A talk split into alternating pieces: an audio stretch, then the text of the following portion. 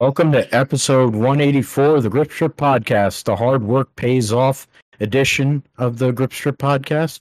My name is Philip Matthew. I'm your host. I'm with my co host, the iRacing Indy 500 champion, computer genius, gentleman and a scholar, and someone that I was able to finally meet after we've been, we've known each other for 10 years. His name by going to Waffle House. His name is Joshua Fine. What's going on, brother? Hey, I'm doing great, Phil. And of course, um, yeah, was glad to finally get in touch in person. And yeah, what a way to do it by going to Waffle House, of course, the um, staple of the South in terms of breakfast. And you know, had a nice, nice breakfast there. Nothing crazy happened, unlike what we see in those uh, viral videos on on the internet and everything. So yeah, glad to do that. And of course, went to the race on Saturday. Uh, watched the Coke Zero 400. Um, went with uh, two of my friends that I've known for a long time up in Jacksonville, and um, you know they really enjoyed it and everything. But yeah, we'll get into it. But yeah, of course, uh, uh, glad to be back on for another week of the show. Yeah, and you end up m- meeting up with uh, Joe Joe Passero, a long time contributor uh, for us and a friend of the show and friend of ours both, and you were able to go and meet up with him and hang out. So that was cool. Uh, that uh, would have been cool to do that on my end, but you know we have to. We'll we'll figure out something. But plenty to discuss from the Coke 400. Uh, Christopher Buescher uh, on a green white checkered gets his third victory of 2023 and moves himself into the top five in points in the process. Led two laps in, on his way to his third win of the season. Uh, his teammate and car owner Brad Keselowski finished second. It was an interesting race, a lot of relatively quick race. Uh, only three cautions for 18 laps. Uh, the big wreck, uh, the stage one, I think that ended up again. The big wreck ended up being the stage two caution, and then and then they had the the last yellow was one that we're going to discuss in detail here uh, in a little bit. We also so we'll talk about everybody that made the playoffs. We'll also talk about the incidents that probably marred the race. We will get into the Xfinity Wawa 250, which saw uh, saw Justin Allgaier finally get a super speedway victory uh, in uh, in the Xfinity series. Went to it was a hundred. Yeah, so they ran another ten laps, and so the scheduled distance was a hundred laps. They ran ten laps over because they had, I think, what two green white. Where they had three green white checkers there. So look into that. The truck series ran at the Milwaukee Mile for the first time since 2009. Uh, Ty Majeski, who had won the first race of the playoff at Indianapolis Raceway Park, and uh, his crew chief Joe Shear Jr. were nailed for um, illegal modifications to uh, the right rear tire. Um, whatever the specifics, we don't really know, but it's that holy trinity of of messing with vehicles. Uh, he is locked into the next round, but he lost the fine. Joe Shears fined it or fined it, fined twenty five grand and suspended the next four races. And it probably is something that could um, affect their situation moving forward in the rest of the uh, playoffs. Uh, the uh, didn't put that in there, but and also Kurt Busch officially announcing his retirement from racing uh, due to the concussion um, ongoing uh, issues he's had with um, recovering from the concussion he suffered, the latest concussion he he suffered at Darlin or Pocono Raceway last yep, last summer. Um, and Gateway for IndyCar, Scott Dixon proving once again why he's a goat, um, making a strategy that basically no other human being could w- make work work, winning two consecutive races and make keeping it interesting. Uh, it's probably still not uh, going to happen, but it is Scott Dixon. He has done weird. He has done the unusual to go and win championships. Uh, that's how you win six championships. So we'll get into all that. Um, some of the silly season uh, news that has come out here uh, in the uh, recent week, last week or so. So we'll uh, some announcements and uh, get into that. Uh, Formula One, same shit, different day, and, um, and talk about with one race in first round.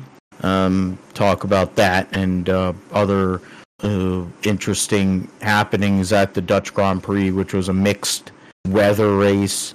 Uh, bad, bad strategy calls by certain teams uh, put certain drivers the, on the back foot, but you know it's kind of par for the course. We'll get into what happened there. Move into Homestead or Mons. Why am I saying Homestead? I must be like completely out of it. Moving on to Monza, uh, one of the historic races in the Formula One calendar. We'll talk about fantasy football here as we are less than a week away in live time from when we're recording this from uh, the start of the NFL season and uh, takeaways from the preseason itself, which I'll probably have a rant uh, coming uh, at that point. Round Trey Lance so, being traded. Yeah, yeah, Trey Lance being traded and uh, the way that Kyle Shanahan and uh, John Lynch seemingly do business. Um, we'll the roundup will be short and sweet. Indy next, uh, IMSA GT. We'll have F2 and F3. F2 last week at Zandvoort, but both series this week. MotoGP, Moto2 at Barcelona, and uh, the granddaddy of them all, the uh, U.S. Nationals at Indy this weekend. Anthony Wayne Stewart trying to win the Wally at Indy. Um, hopefully, not trying to carry on the tradition he had in NASCAR and IndyCar, where he couldn't win the big one. Uh, hopefully, he can get the big one here at uh, at uh, Raceway Park or at IRP um, and win win the big go. Uh, preview the Italian Grand Prix behind Dick Lips and um, IndyCar Portland, two races to go in the season. Uh, Alex Palou on the cusp of a second IndyCar championship. Can Scott Dixon continue to dig into that gap? Cup and Xfinity will be at Darlington. Xfinity still has a couple races to go in their regular season. Cup starts their first round in the Southern 500. Uh, Josh will talk about all things uh, in sim racing gaming in his sim segment. Uh, I even got to run a sim on the cruise that I was on for a few days, so that was nice. Um, I wasn't the fastest guy, but I wasn't the slowest guy, so uh, I can actually take solace in that. And then we'll call call it a day.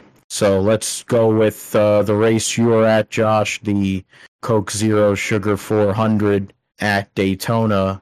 Um, as I mentioned, Christopher Buescher and uh, Brad Keselowski give RFK a 1 2 finish again. That was the second time here uh, in the three races that Buescher has won that he um, that the teammates finished one two I think right or no Richmond Richmond they were one two but then Brad fell back or something like that so that is the first time they've actually finished one yep. two uh, Ford's got four of the top five spots you had uh, 22 drivers lead uh, in this race out of the 39 cars that were in the race. Um, trying to see the laps, who led the most laps, and some of the other details. But uh, at Buescher, Keselowski, Almirola, Elliott trying to make it in on a Hail Mary.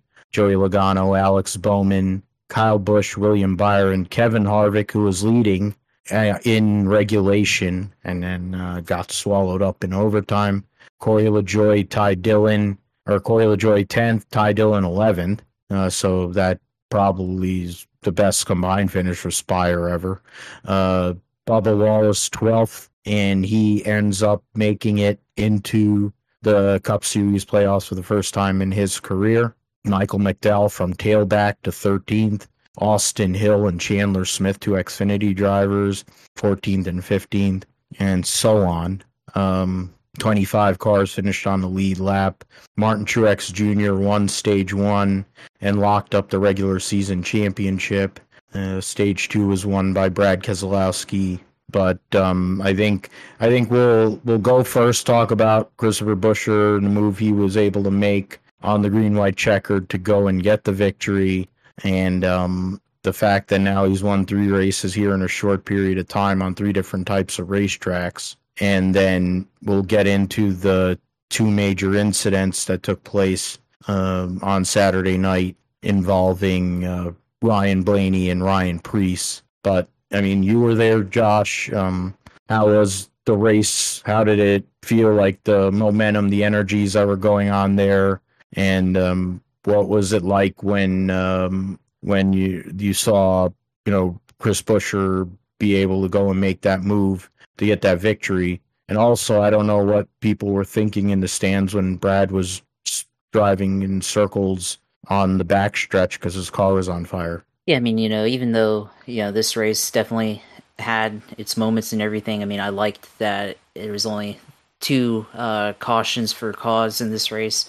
You know, not counting the first stage caution, but um, I mean, just in general, I mean, it seemed like a bigger event than maybe in years past. I mean, I haven't been to the Coke Zero 400 itself since uh, probably 2013, but I mean, I've been to plenty of Daytona races, and I mean, I remember back then it seemed like the race definitely had uh, a lot of people there for that one, and then this one, I mean, it seems like in the last couple of years from social media sentiment, just gauging based off of you know what you see on the TV and uh, you know from what people in the stands, you know, pictures on social media, you know, all that stuff.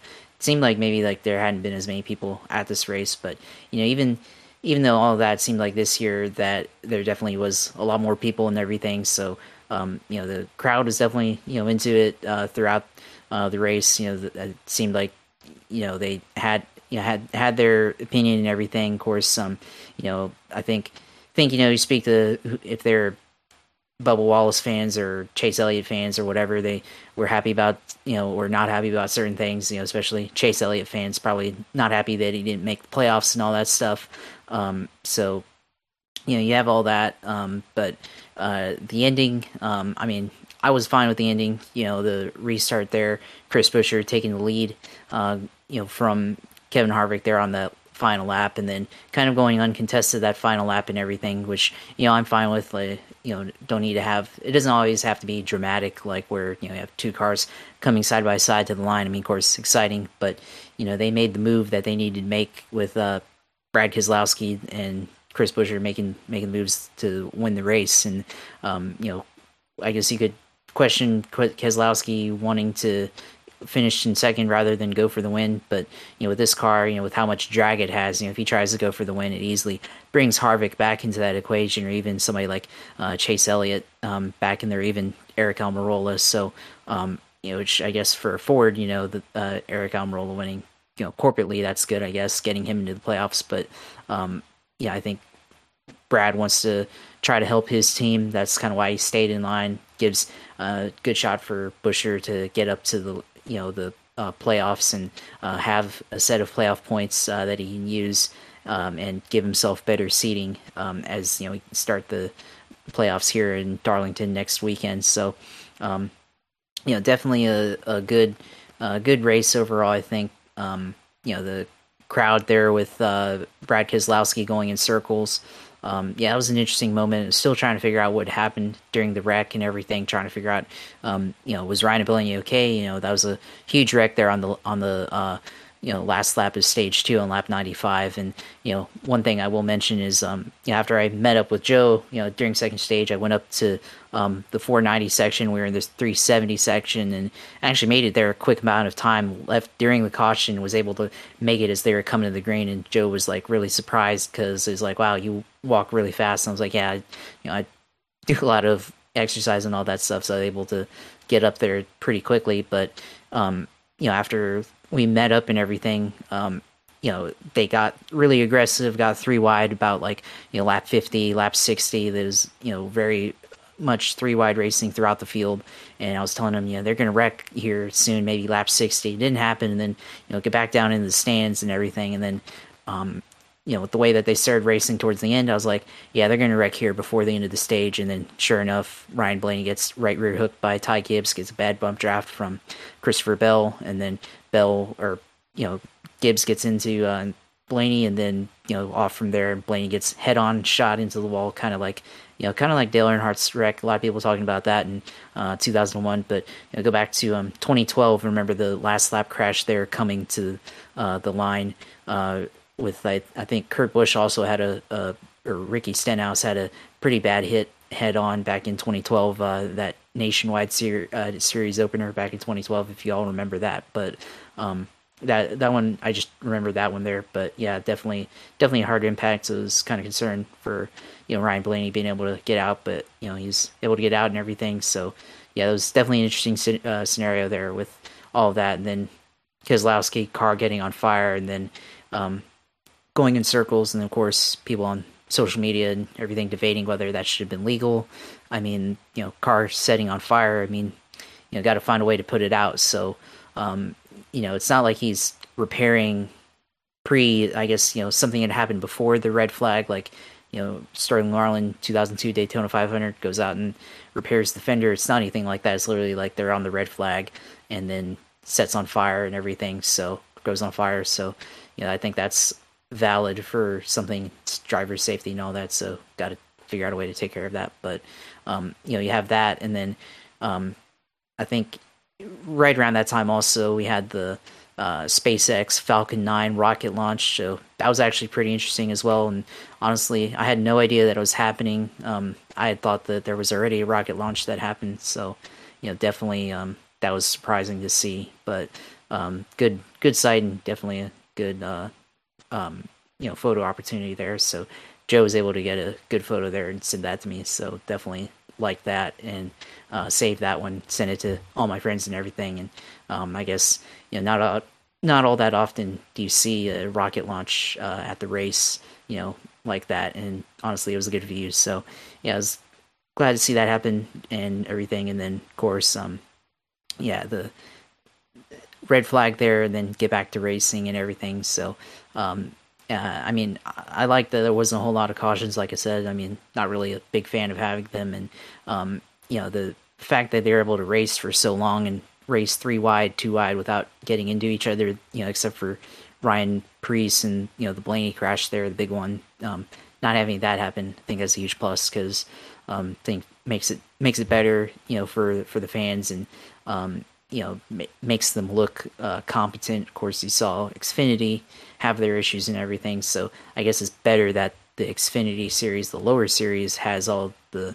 mishaps and all the crashes, and the Cup series looks a little bit more professional in terms of you know how they're able to race on super speedway being that close together. But yeah, overall, I think you know it was definitely a great event to go to.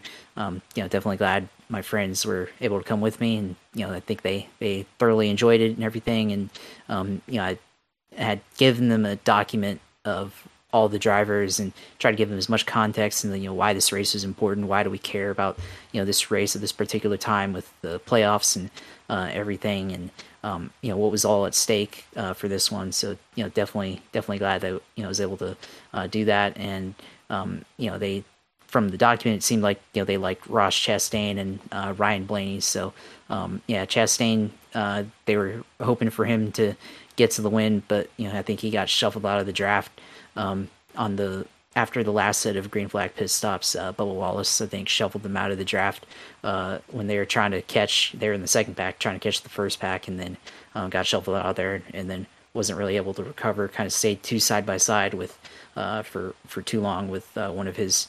Uh, oh, with, yeah, with his teammate Daniel Suarez and a couple of other cars, so he wasn't able to recover. But yeah, um, I mean, Chastain was cool watching him, and then um, you know just seeing seeing all the racing and everything. So um, yeah, I was definitely glad to uh, be there. And of course, um, I mean, I didn't I did mention Joe and everything. Quick story on that. Um, so I was at the Chevy display waiting for the drivers, and then I see Joe on the other side, and I'm like, is that really him?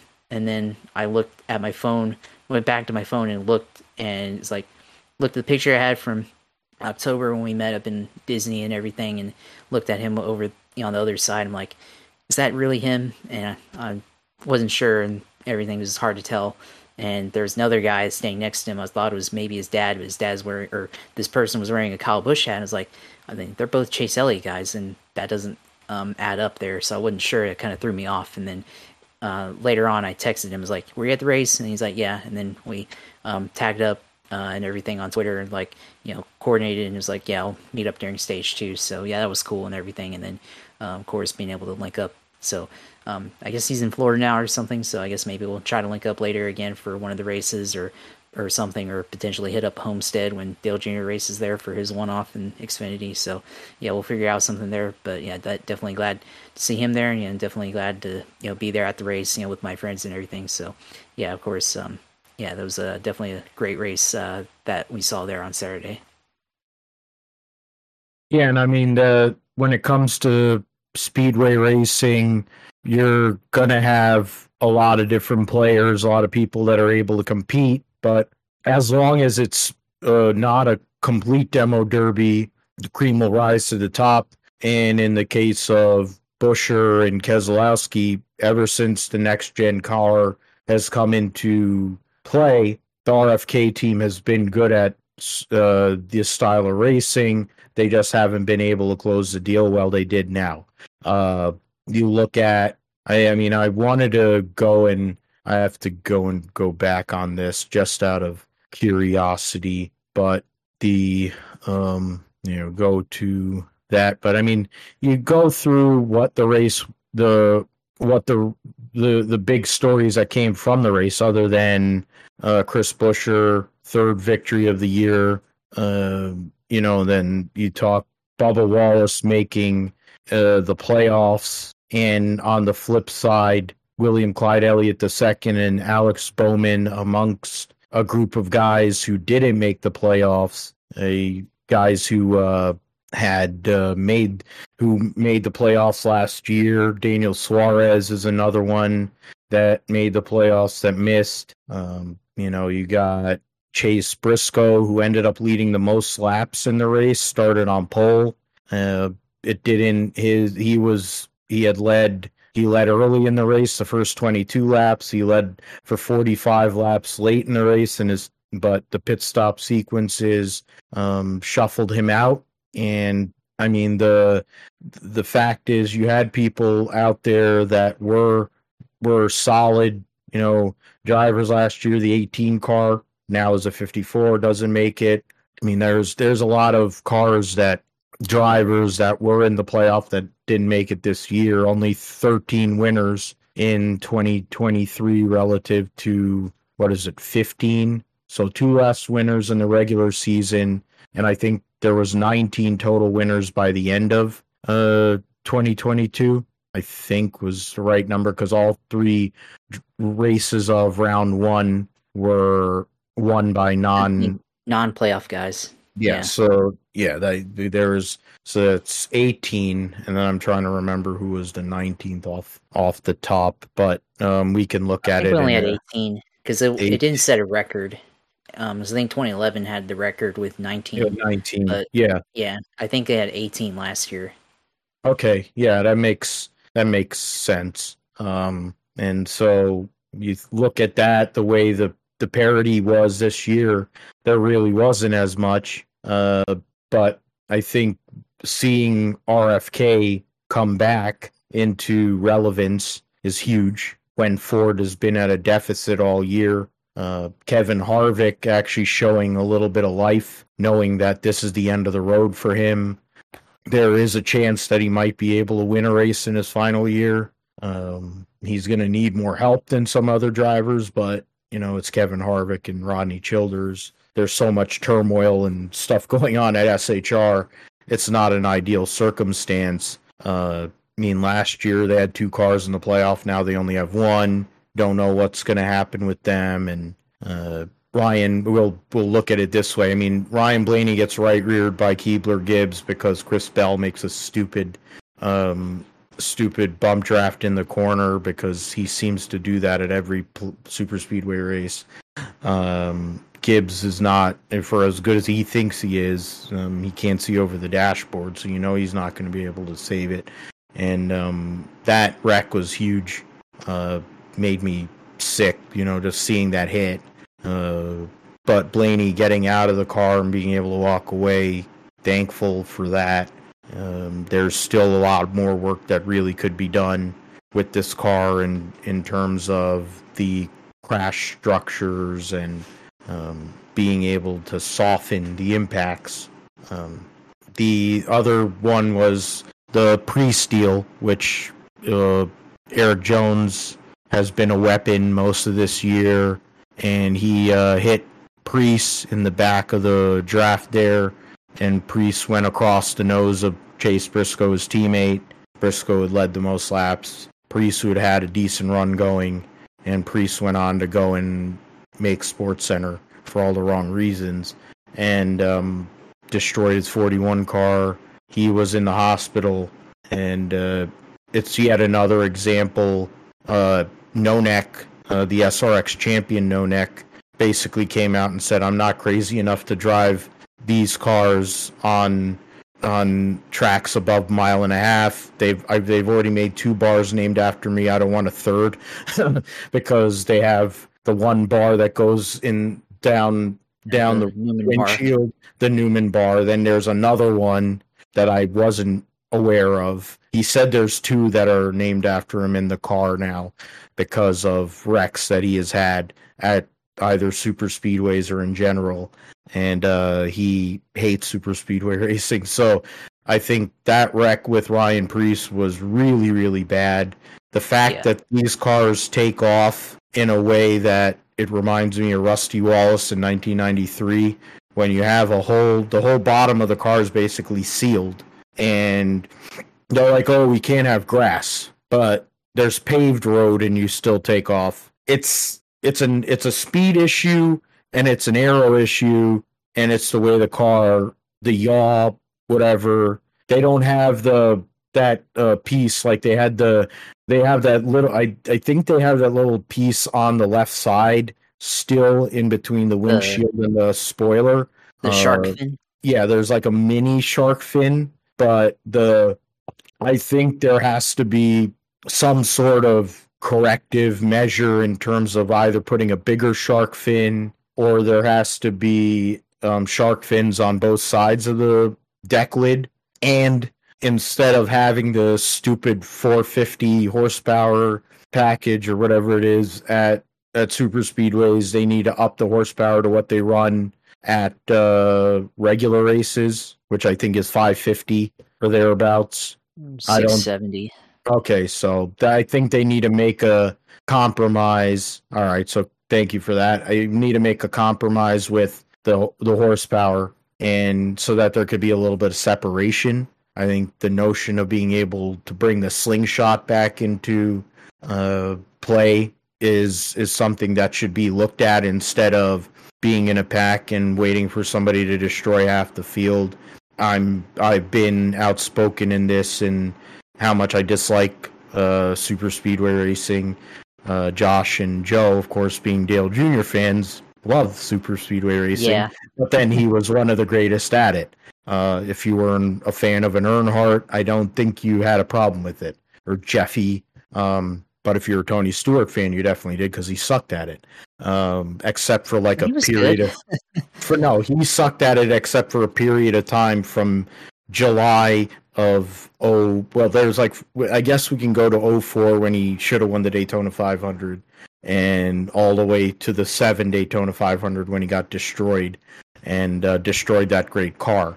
Um, that was when he was actually really really good. Otherwise he was the drizzling shits um, I mean, when he had well, chance. He, those four he has those four Xfinity wins every year. He was always a lock to win the Xfinity series every year. Yeah, but that's essentially you know that's that's the participation medal winning the 300 at daytona. It's uh, you want you want the harley earl trophy you never won it.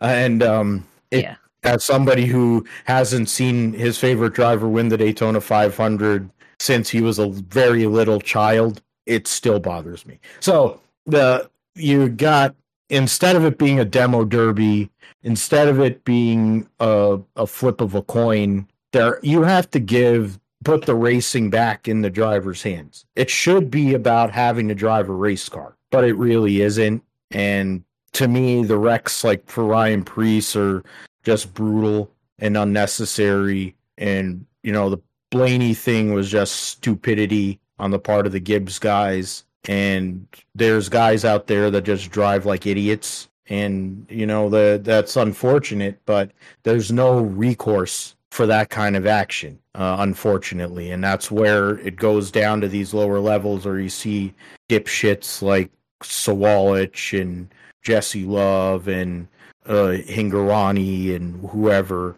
that run over everybody and think it's okay. It isn't okay. And when you're doing it at 195 miles an hour, you're going to end up going and doing a, some sort of death defying uh, Evel Knievel shit. Um, and it's it's not it isn't it doesn't make any sense. I mean, the IndyCar guys basically said they can't go to Pocono anymore because they say it's too dangerous. I say that they're too stupid to uh, police themselves, and that's a perfectly fine racetrack to race around, but they couldn't police themselves. These guys can't police themselves, and NASCAR's too stupid to realize that, and they also don't have a race car that um, functions in a manner that can make racing happen. They just want overrated demolition derby, and that one of those is determining the biggest race of the year, the most the the race that everybody looks at, that every driver wants in their career too. So that's my two cents, but it doesn't take away that Chris Buescher won the race, um, and that Darrell Wallace Jr. was able to lock into the playoffs. He was really, um, really stressed out, had a lot of uh, agina and, and anxiety through the whole week. Kyle Petty shit on him, and then he basically came back and and responded with kind of a non kind of took the high road um, on Kyle Petty, while other people may have had their uh, went a little further with it. I mean, I don't know the aggro uh, by which Kyle uh, went at Darrell Wallace Jr. was necessary, but also once Bubba went out there and said, "Look, I did my media uh, availability and my obligation on Wednesday, the week of the race, asked permission not to have to do uh, press after that, and it's a perfectly uh, fine request. Anybody can do it, and uh, he wasn't the only one that didn't take a post race interview. And uh, but because it's Bubba, everything is magnified because it's him. But after all of this, he makes the playoff. He has a chance at uh, at a drivers' championship this year after driving the 45 car last year in terms of the owners' points and getting them, I think, to a top 10 finish or whatever, top 12 finish in the points last year. So um, we have the, we'll just go over the 16 um, in uh, in the points here. Just move over that. Going into the the Southern 500 this weekend, um, Will Byron and Martin Truex start equal at 2,036 points because Truex got the 15 playoff point bonus. They're 11 points ahead of Denny Hamlin. Buescher moves up to fourth. I may have said fifth, but he's fourth. Uh, Kyle Busch fifth. Uh, he is uh, 17 points back. Larson 19 points back in sixth. And then Chris Chris Bell uh, 22, yeah, 22 points back. Uh, Chastain 25, Keselowski 26, Reddick 27, and uh, defending series champion Joey Logano and his teammate Ryan Blaney uh, 28 back. The four drivers that are outside of the cutoff as we start the playoffs are Michael McDowell, who won at Indy just a few weeks ago, Richard, who won the Daytona 500, Kevin Harvick in his final year, and aforementioned uh, Darrell Wallace Jr. Um, I look at this kind of, I think I look after the, and we'll talk about it more later, but I look at the guys from the, the top four as one piece. After that, from fifth to 16th, I think there's a lot of volatility that could take place. And uh, that's probably what's going to make the playoff more interesting uh, than it might have been in other years, in my opinion. But the uh, Wawa 250 at Daytona saw Justin Allgaier get his 21st victory in the series, his second win of the year, his first uh, super speedway victory, as I mentioned earlier in the Open. Uh, Sheldon Creed, yet again, gets a second place finish. He had a chance. He was leading late. Uh, finishes just short of that um, that maiden victory in the Xfinity Series. Uh, Daniel Hemric finishes third. Parker Kligerman fourth after announcing that he'll be back with uh, Big Machine in 24.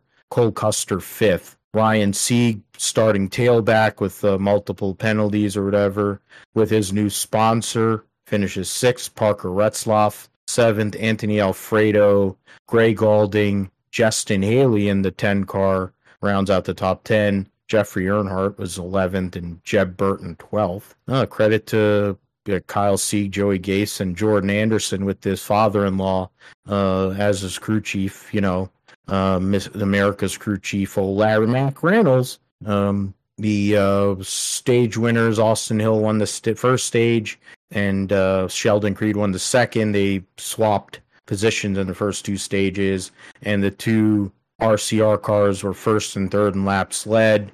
Uh, Trevor Bayne driving the 19 for Gibbs led the second most laps, uh, but shuffled back after an accident late in the race.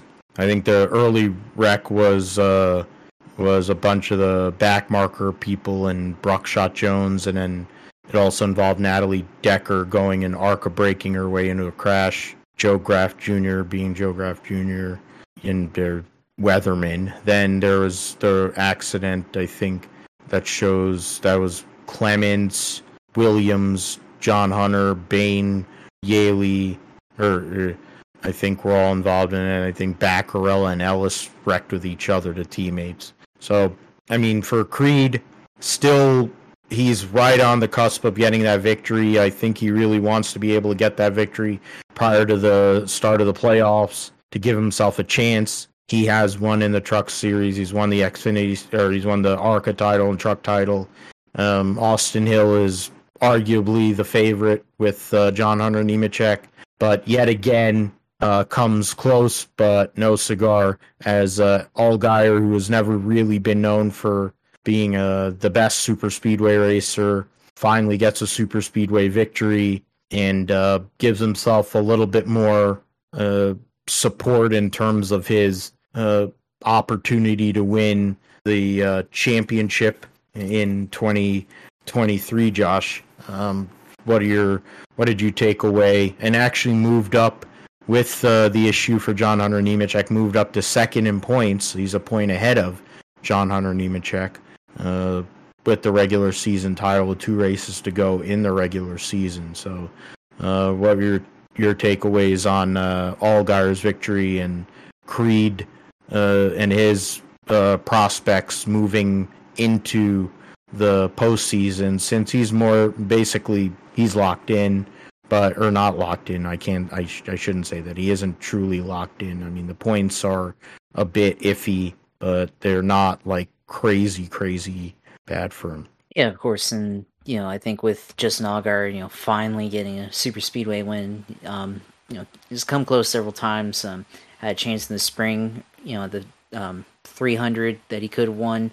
Uh, the nation in the Xfinity Series um, earlier this year could have won that. Really, Junior Motorsports could have won that one, um, but you know they didn't really have uh, that opportunity. They kind of fumbled the bag later late. But this one, you know, comes back um, was really committed to uh, Brandon Jones, and I think you know after that uh, Brandon Jones got taken out. You know, I think it was just him on his own trying to go and uh, win the race and everything. So um, you know, for Allgaier, you know, it's a good win because um, you know finally gets a super speedway win, but you know also like you said, uh, definitely um, gives him uh, more foundation to fall fall back on when it comes to you know this uh, whole playoff deal and everything. So um, a little bit more stability there. So you know, uh, finally getting a win there gives them confidence to you know do it again. Of course, you know they have uh, Talladega coming up in the fall, the Nationwide Series. So um, you know now you got to think about him as somebody who could probably or possibly win uh, on uh, track like Talladega, very similar to Daytona. So um, yeah, I think uh, it's a good good win for him.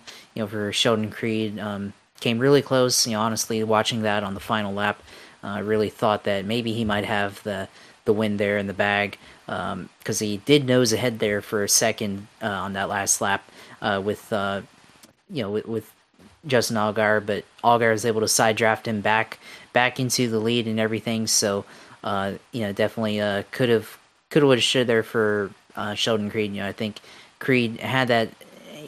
I think if he would have just tried to side draft him a little bit more, probably could have slowed him down. But maybe he just doesn't have uh, that experience on the um, Xfinity side when it comes to being able to, um, you know, steal a win there on the last lap like that. Uh, so maybe you know just doesn't have that ability yet. But you know, I guess he'll learn for next time there. But um, you know, for him, you know, even though he doesn't win, still good finish. Um, it's better than getting wrecked on a super speed, uh, speedway and losing points. Um, that's something you never want to see. Um, but you know, for uh, for him uh, being able to do that, you know, that's a, definitely a, um, more favorable there. So um, it, it's coming close. You know, at some point he's going to win. He's um, I think by the end of the year we'll be talking about him having at least one win. So we'll we'll see how that happens. Um, I think also you know you got to talk about the points battle, you know, with the top two. Um, of course, Austin Hill finishes the race. I mean, led the most laps, uh, finished one lap down in 23rd. But John, you know, John Hunter Nemechek um, gets taken out and finishes in 28th. So, you know, a difference of five spots uh, in there, plus the stage points, um, kind of tilts the favor back in into um, John or in uh, Austin Hill's hands here, and um, also you know opens the door for possibly Justin Allgaier if he goes on a hot streak you know these last couple of uh, races before uh, the the playoffs. You know, gives him a shot to possibly you know get in there. But you know, Austin Hill um, kind of damage control, being able to lead laps. Uh, you know, um, you know, first stage getting lap led, second stage uh, finishing second. So you know, definitely a better better result for him there. Um, even though he ended up you know one lap down in 23rd. So yeah, I mean, this race, you know, like we talked about earlier, contrasting it with the Cup race and the Xfinity race, um, you know, this is where all the action in terms of wrecks happen. You know, like you said earlier, people losing it on, you know, the super speedways and stuff. So, um, yeah, um, have a little bit of contrast there, which is, I guess, is okay. But, you know, definitely, um, at least, you know, for me, you know, watching this race, how it, is, how it unfolded on, you know, with um, multiple extended finishes, um, green, white checkers, uh, overtime as they call it now. But um, you know, contrasting that to Saturday, I was hoping we didn't have to go into overtimes multiple times. So, um, yeah, this race going into overtimes multiple times. I think if I'd attended, you know, I'd be like, oh, this taking forever to finish and everything. Gotta stop wrecking all that stuff. So, um, definitely think, um, you know, other than other than that, I think you know it's definitely a good race to be seen. You know, and as a you know, junior motorsports guy, you know, finally finally glad that Justin Allgaier got a win at Daytona. Yeah, and it's it's good for the team and I think the morale. I know Junior's been on them to try to work together, and it hasn't worked out a lot so far this year. Uh, but getting that momentum moving forward, moving into this playoff, I think is big. You know, Sam Mayer has gotten himself into the mix with a couple of wins. You know, Berry has had been close at times. It isn't the same deal as it was last year. Um, obviously, his mind and focus is also looking towards his future, uh, driving the four car in Cup, and then you have Allgaier, the the veteran, and then they're also trying to get Buckshot Jones into the playoff here. He needs a win, essentially. Uh, so they're trying to see if they can get everybody in there. Uh, you look at the point situation. Um, eight drivers have wins. I think Jeb Burton is outside of the uh, top 12 overall. Uh, Sammy Smith was 12th. It's uh, right on the cut of the uh, points, but uh, but Burton is Jeb Burton is in. Josh Berry is plus 110 to the cut, so a few points. Uh, and whether if he does good in the stages at Darlington this weekend, that's basically a lock. Sheldon Creed, if he can get a good good day at uh, Darlington, same for Hemric. I think they're both of them are pretty decent there. I mean, Creed was close to winning this race last September, so those three guys can be locked into the the playoff with good runs at Darlington. The playoff battle would basically be decided between Parker Kligerman and Riley Herbst. Uh, outside of somebody uh, within outside of that group of the regulars winning one of those two races, which is probably slim and none. The Truck Series had their uh, return to the Milwaukee Mile uh, this past weekend, and it was it was definitely a race where you had to. I think it, when you have guy, a few guys that actually have experience there, you had a good crowd. It looks like um, you talk about. Uh, I mean, you have the hometown guy and Ty Majeski who comes in. He's had experience there, winning in the uh, ASA Stars National Tour. He's, um, you know, you look at other guys.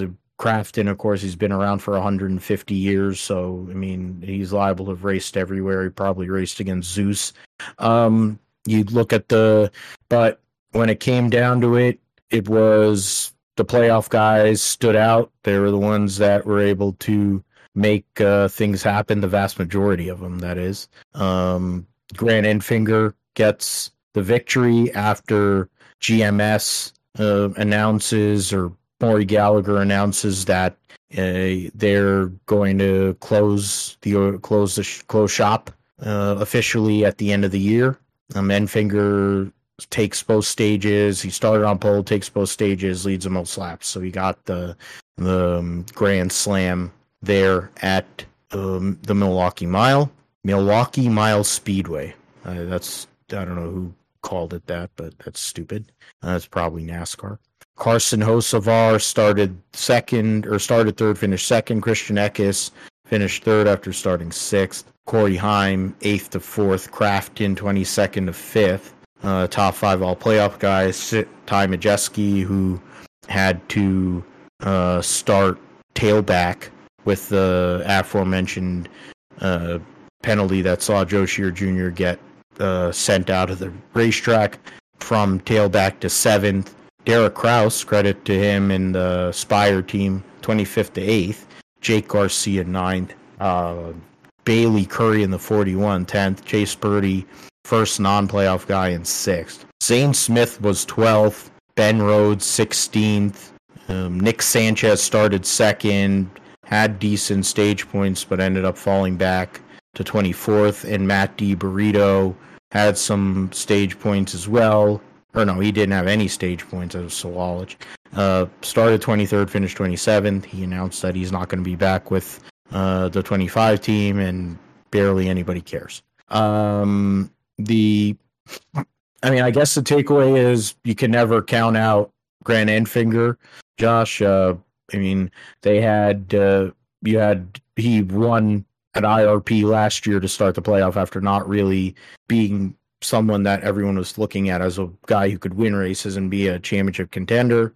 Wins there, takes it all the way to Phoenix. Now he goes and wins at the Milwaukee Mile and, and gives himself uh, momentum as they go to Kansas, a track that he's run well at over the years. And with the issues that Ty Majeski uh, and the ThorSport team are looking at right now, um, has the momentum shifted now? Is it more of a wide open situation again because of the penalty, or is it just you know will Ty and company will be able to hold, and they just have to get through the next round? Yeah, that's an interesting scenario there, and you know, I think first with uh, Grant Enfinger, you know, he's something that we don't really think about a whole lot. I mean, unless you know you really follow the truck series, and um, you know, a lot of these new guys. Um, that are trying to make it up into the Xfinity and Cup Series, you know, they steal a lot of the attention. You know, like um, Corey Heim or Carson Hocevar. A lot of you know, a lot of the talk is on them. Um, you know, obviously we know about Matt Crafton, widely veteran, been there a long time, but you know, we don't really think about um, uh, Grant Enfinger a whole lot in this series, and you know, he's somebody that's kind of been around for a while. He's got you know ten wins now, and you know now winning at the Milwaukee Mile. Now he's in the round of eight, so yeah, it definitely makes that that battle for the Truck Series you know playoffs definitely a lot more interesting. And you know with um you know with that penalty, I think you know Majeski, of course, you know he it's going to be interesting. I think you know he has. Um, I mean, it's big. It's a big issue there. For first of all, I mean that's like one of the things that you don't do is modify uh, the you know the wheels or uh, whatever. So you know that's definitely um, something that's going to change the playoffs. I think you know, like you say, he's probably just going to have to make it to the next round uh, in this playoff. Um, I I think it's going to be tough for him um, you know, after that, um, I think there's going to be maybe increased scrutiny, and you know, if they make it to the final round uh, of the playoffs, you know, it's they're going to have a lot, a lot to think about because um, I think the final round of the playoffs, of course, they have, um, you know, they push the limit really on that car, and if you know if they've already been penalized once, um, they're probably going to be looked at a little bit harder um, by by NASCAR. So, um, yeah, I mean, it's definitely not not something that you want to see. And you know they lost. They have 75 points and five playoff points uh, that they lost here, and it's definitely going to affect his ability to win the championship because once they reset this, you know, even though even though he's you know already into the next round and everything, even though all that's good, you know, um, it's you know the ability to make it to you know the next one is going to be tough because um, of of that penalty. He's going to have to win another race to get there. So we'll see how that happens. And you know, if um, this penalty, you know, takes ability their their ability to win races, that's definitely going to hurt him. So, you know, I think yeah, make it to the next round if they can. But you know, they've definitely got a, a tough road ahead of them um, if they can't win their way in. So it's gonna be it's gonna be interesting to see. But you know, Enfinger definitely makes his uh, case for the championship here. So we'll see how he's able to, um, you know, follow it out into the next round and get to the round of, you know, the round of four. I mean, we've already talking about the round of eight here, and the Truck Series doesn't even feel like it for some reason. And you know, by we're still got like, you know, we're September first today, and the championship is the first weekend of November, and so we we still got two full calendar months, and we're already talking about the round of four here. So yeah, that's kind of crazy. But um, yeah, Grant Enfinger definitely you know, he definitely has a shot. You know, I think it'll be a good, you know, closing goodbye to the GMS truck team as they probably consolidate into focusing in, um, Legacy Motor Club as it's known in the Cup Series for their Cup efforts. So, um, yeah, definitely, definitely something that um, you know we're have to think about with that team. Yeah, and you know, you look at what you can't that holy trinity in NASCAR. You can't mess with those things. It it could be the thing that bands that team together.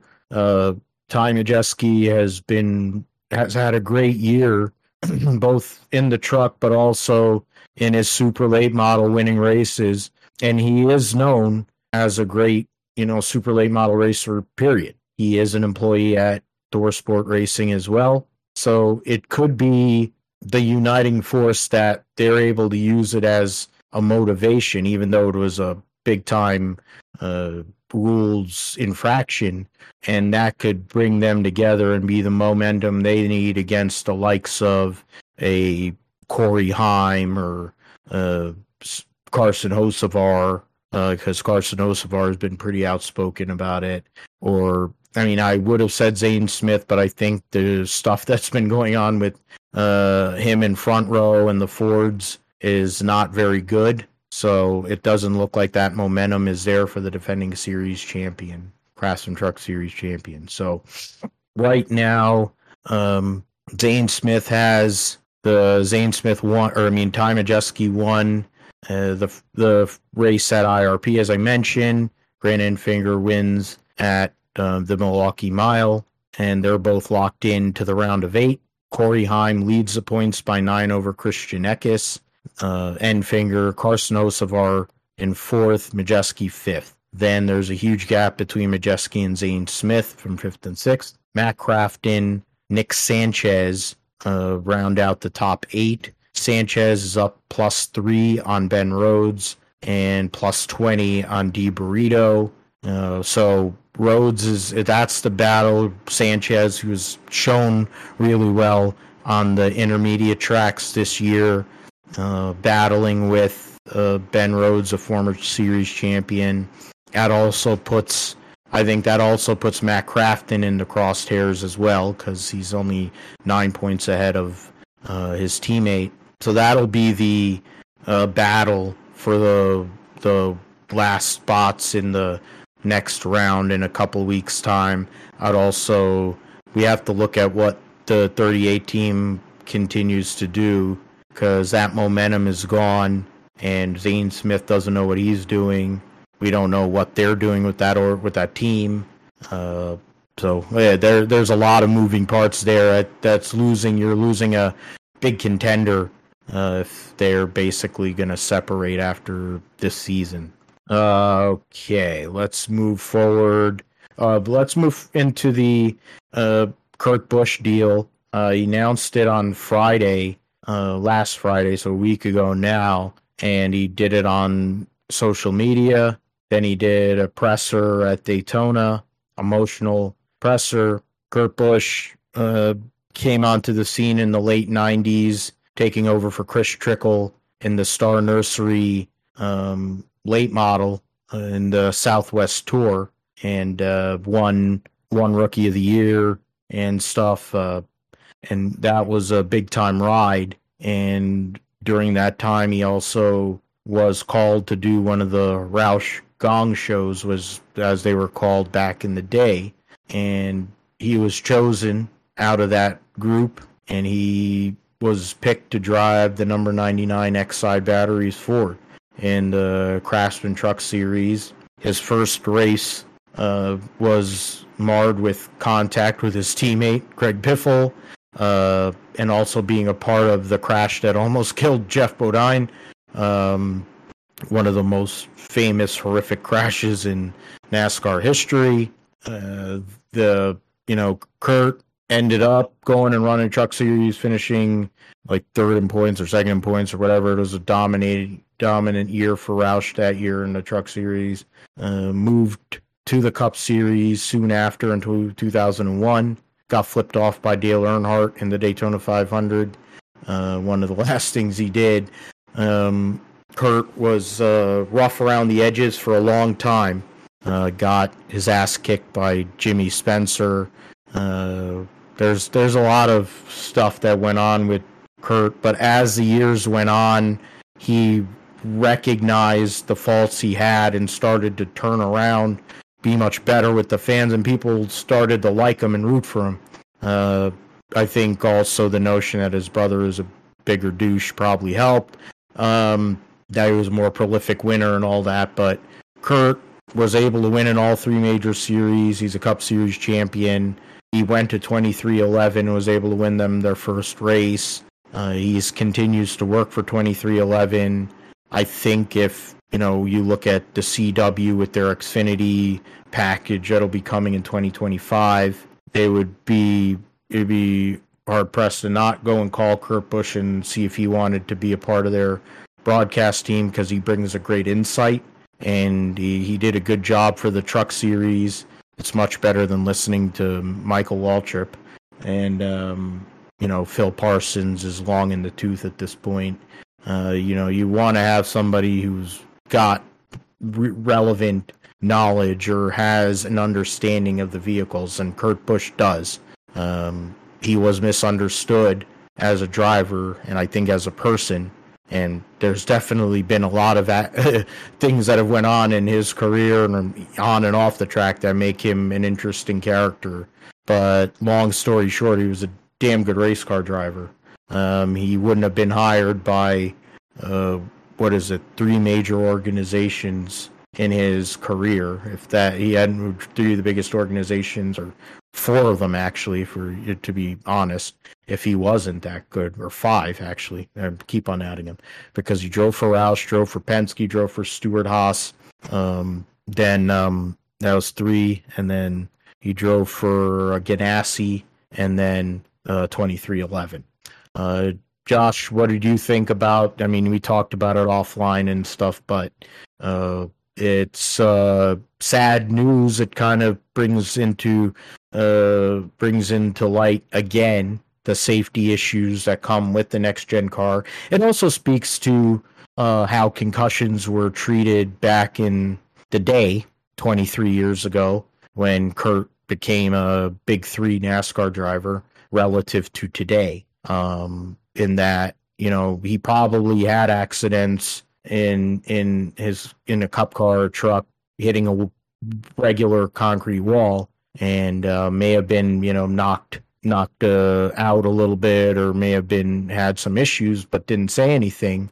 And that was the way it was. But those things multiply and we see that in football. And now in Kurt's case he's unable to get back into a race car and it's been over a year since the incident. Yeah, I mean it's definitely a sad situation with Kurt Busch and um, how his career in NASCAR has ended now and I mean, for me, I mean, I honestly didn't find out about it, him actually retiring, until literally when he walked out onto the stage for driver intros because um, he was the first driver that walked out because they were honoring him and everything. And um, I hadn't seen it on Friday.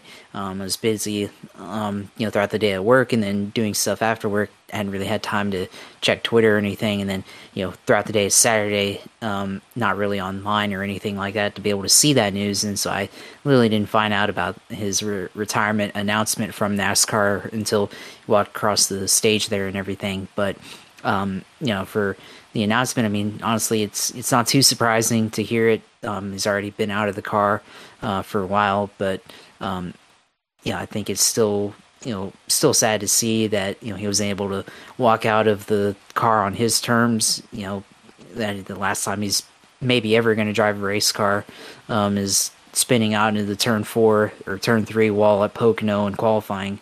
Um, you know, Dale Jr. is my driver, and of course, he had his issues with concussions, but you know, at least can be thankful that you know he's still able to race somewhat. You know, he's able to have his final season and have the you know retirement tour and everything uh, like that, and he you know can race occasionally. And of course, even went and raced uh, earlier at Florence uh, Motor Speedway in South Carolina in late models. So, um, you know, for for Kurt, you know, we don't even know if he's going to be able to do that. It's already been a year; he hasn't done anything, any anything racing wise, and you know, I think the NASCAR thing's clearly over now.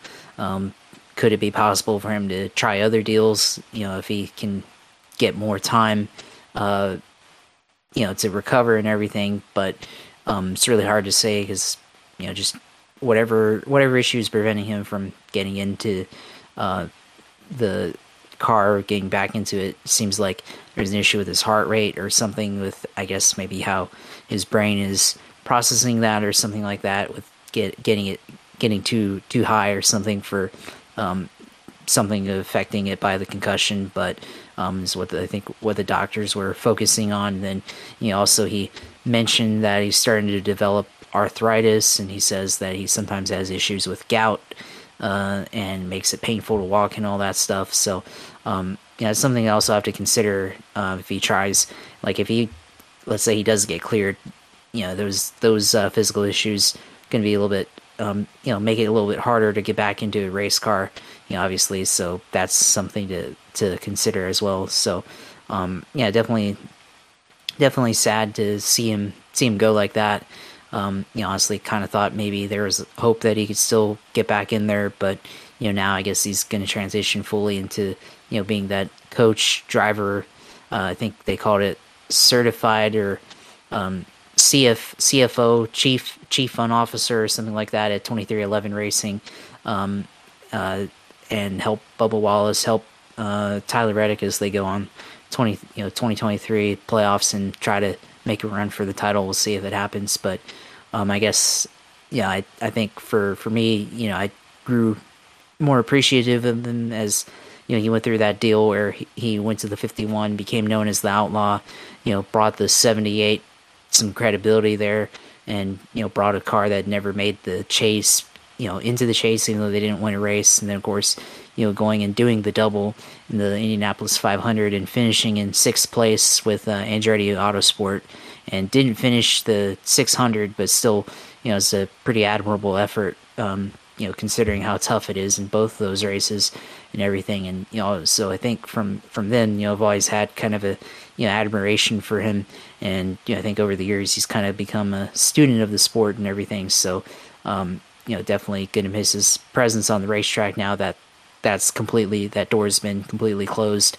So, um, you know, I've always enjoyed his approach to racing. You know, I've said before he's a very cerebral driver. You know, he understands you know the the race car and understands the track. You know, he's a very smart guy, obviously, and um, you know went went to University of Arizona for I think a semester or two to study pharmacology or something like that. So clearly, you know, he um, has capability to um, you know put himself in situations where um, he has to use you know his intellect uh, to get the most out of his race car and um, you know use use that um, intelligent sorry intelligence to you know get um, in certain situations and be able to handle himself. So um, yeah, definitely gonna miss him, and you know, sad sad that it ends like this, but um, maybe maybe because of you know if this doesn't happen, you know maybe we don't have the focus and scrutiny on next gen car. Obviously, we saw Ryan Blaney, Ryan Preece both have pretty hard incidents on Saturday nights. So, and obviously the increased focus on concussions since then, you know, I think because of because of his incident, now they've kind of begun to focus in on the flaws of this car finally, and now you know maybe if it weren't for that incident, we'd be talking about Ryan Blaney being out for race with with that concussion, or Ryan Preece potentially being out with a concussion. So, um, you know, progress being made since then slowly, but you know, um, seems like maybe we're tracking the right direction, but you know, there's still a lot of work to be done. Yeah, I mean, you look at the safety of these cars, and uh, Kurt came in at a time when safety was probably at its worst. Worst. Uh, he was in the Truck Series in the year 2000, and in NASCAR's Big Three Series, three drivers passed away. Um, he ended up being in the Daytona 500 that we all know what happened at the end in 2001. Uh, the changes they made over the years after that uh, pushed a lot by Indianapolis with the safer barrier, um, Hans device, which was Jim Downing, and um, I forget who his co his partner was on that. Uh, you know the kind of things that they had to do to make the cars safer and more uh, um, uh, reliable in terms of being able to keep the drivers in a good place and be able to keep on going.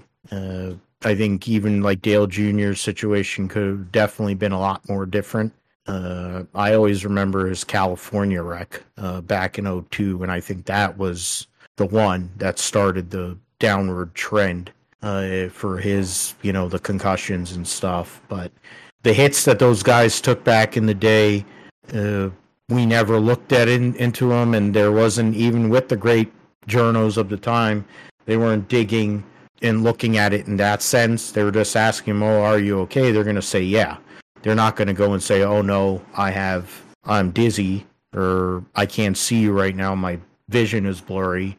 Uh, I, I, look at Kurt's situation, and, and I, there's a in a parallel to a point of Ernie, Ernie Irvan, but Ernie Irvan, of course, almost died uh, at Michigan International Speedway in 1994 after a failed uh, right rear, right front tire failed, and um, had a 10% chance to live. Basically, lost the sight in his left eye.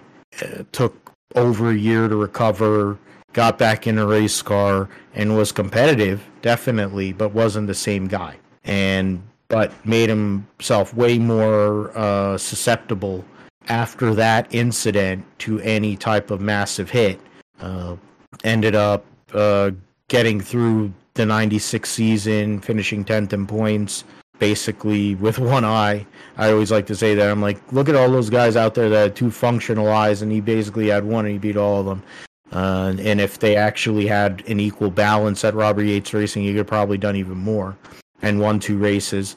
But in 97, uh, competitiveness started to go away. 98, he was still around. He still had some pace but he wasn't in the same type of equipment. Kurt, uh, fortunately, outside of that one year with the uh, Phoenix Racing when he basically napalmed himself out of Penske was in competitive equipment, and he was able to win races, and he was able to make a difference and be a kind of a mentor at the end of his career, which would have never been something people would have thought about him back in 2000. Uh, it's a shame.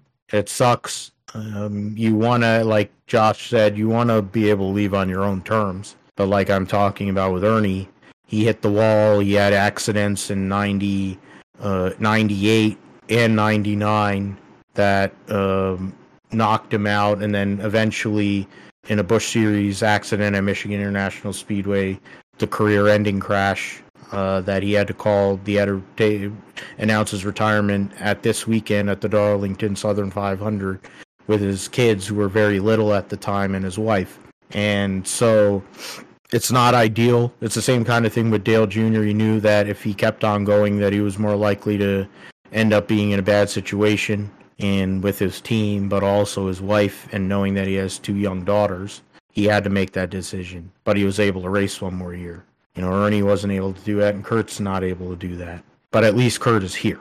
And I think that is the positive that we can take, hopefully, with the recovery measures that he's doing, some of the other ailments that are coming with it. He, he'll be able to have a good life and also stay in motorsport. I think that's all that we can really hope for for Kurt and for his family. I'm gonna change it to a different note. We'll take it to a more um, positive uh, note and talk about the Bommarito Automotive Group 500K at uh, Worldwide Technology Raceway, Gateway, and Scott Dixon. So, I mean, how he did what he did, only made the race on three pit stops, while most everybody else had to make the next, what is it, three, four, five, six, seven, eight guys had to make five pit stops, two less pit stops, led 123 laps. Uh, the race was basically between him and Josef Newgarden. Newgarden hitting the fence late in the race,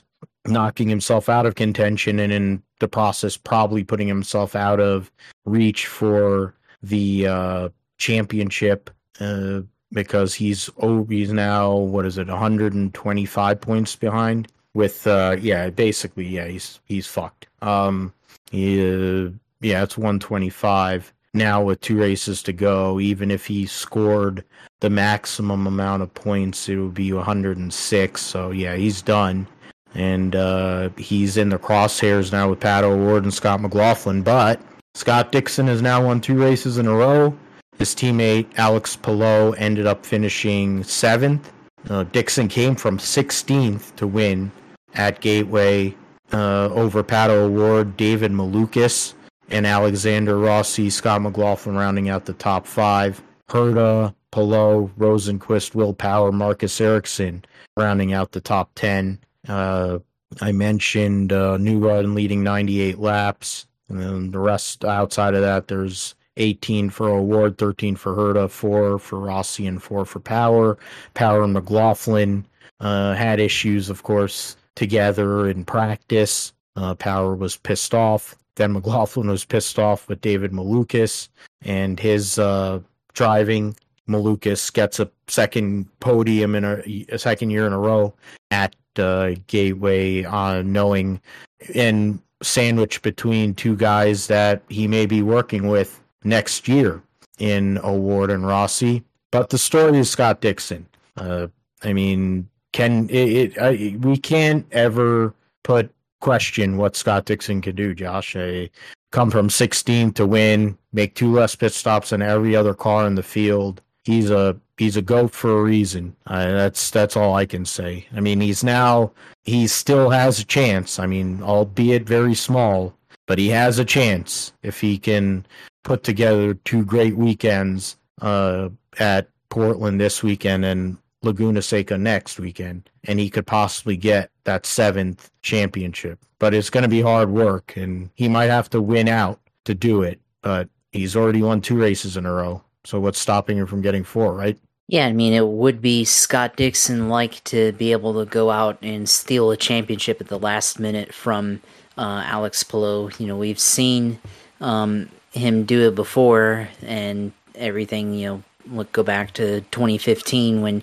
know, he came down to the final race to steal it from Juan Pablo Montoya there when you know Montoya's first second year back from IndyCar and he goes out and wins or loses in the final race to Scott Dixon. But um, you know Scott Dixon. I mean, this race was Josef Newgarden's race, and then you know out of nowhere, um, Will Power. Sorry, not Will Power, but um, I was reading his name there on results. But Scott Dixon comes out there and goes out and wins this race, and yeah, I mean, taking two less pit stops is phenomenal, especially um, you know a place like Gateway, uh, an oval track nonetheless. Um, you know um, that's quite a feat to be able to do that um, and everything. So you know um, Scott Dixon goes out there and you know wins wins this race. Um, yeah, I mean, it was really surprising. Honestly, didn't think it would happen. You know, I really, really thought that, you know, Newgarden would go out here and just take care of business and, you know, sweep all the ovals this year. But then, you know, that doesn't happen. Um, he goes out and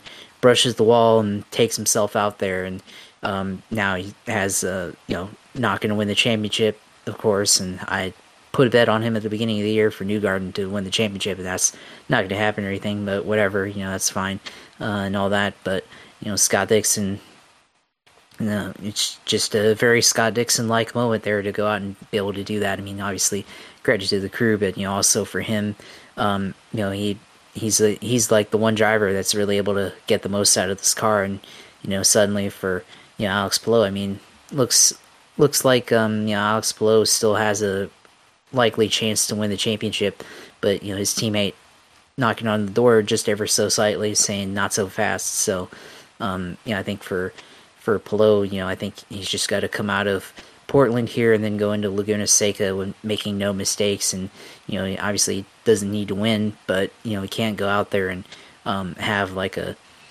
below top ten day, I would say, uh, or you know, crash out or something like that. I mean, obviously, part you know, failures can happen and all that stuff, but um, that's out of your hands at that point. So you know, Alex, Alex Palou's, um, wouldn't say he's nervous or anything like that, but you definitely gotta gotta keep that on watch because um, you know Scott Dixon definitely not going away here um, before the end of the season. You know, with only even two races left. So, um, yeah, I mean the racing yeah is definitely good and everything. Of course, um, relatively incident free. Of course, you know the lap one incident, Ben Pedersen, and then later on uh, in this race, you know had a, another yellow with um, uh, with Takuma Sato there um, making contact. So in, in turn two, so um, yeah, that was um, pretty interesting there. And of course, you know, Newgarden getting into it as well. So um, yeah, disappointing there for him for you know Newgarden starting on pole and then you know leading 98 laps and everything and looking like he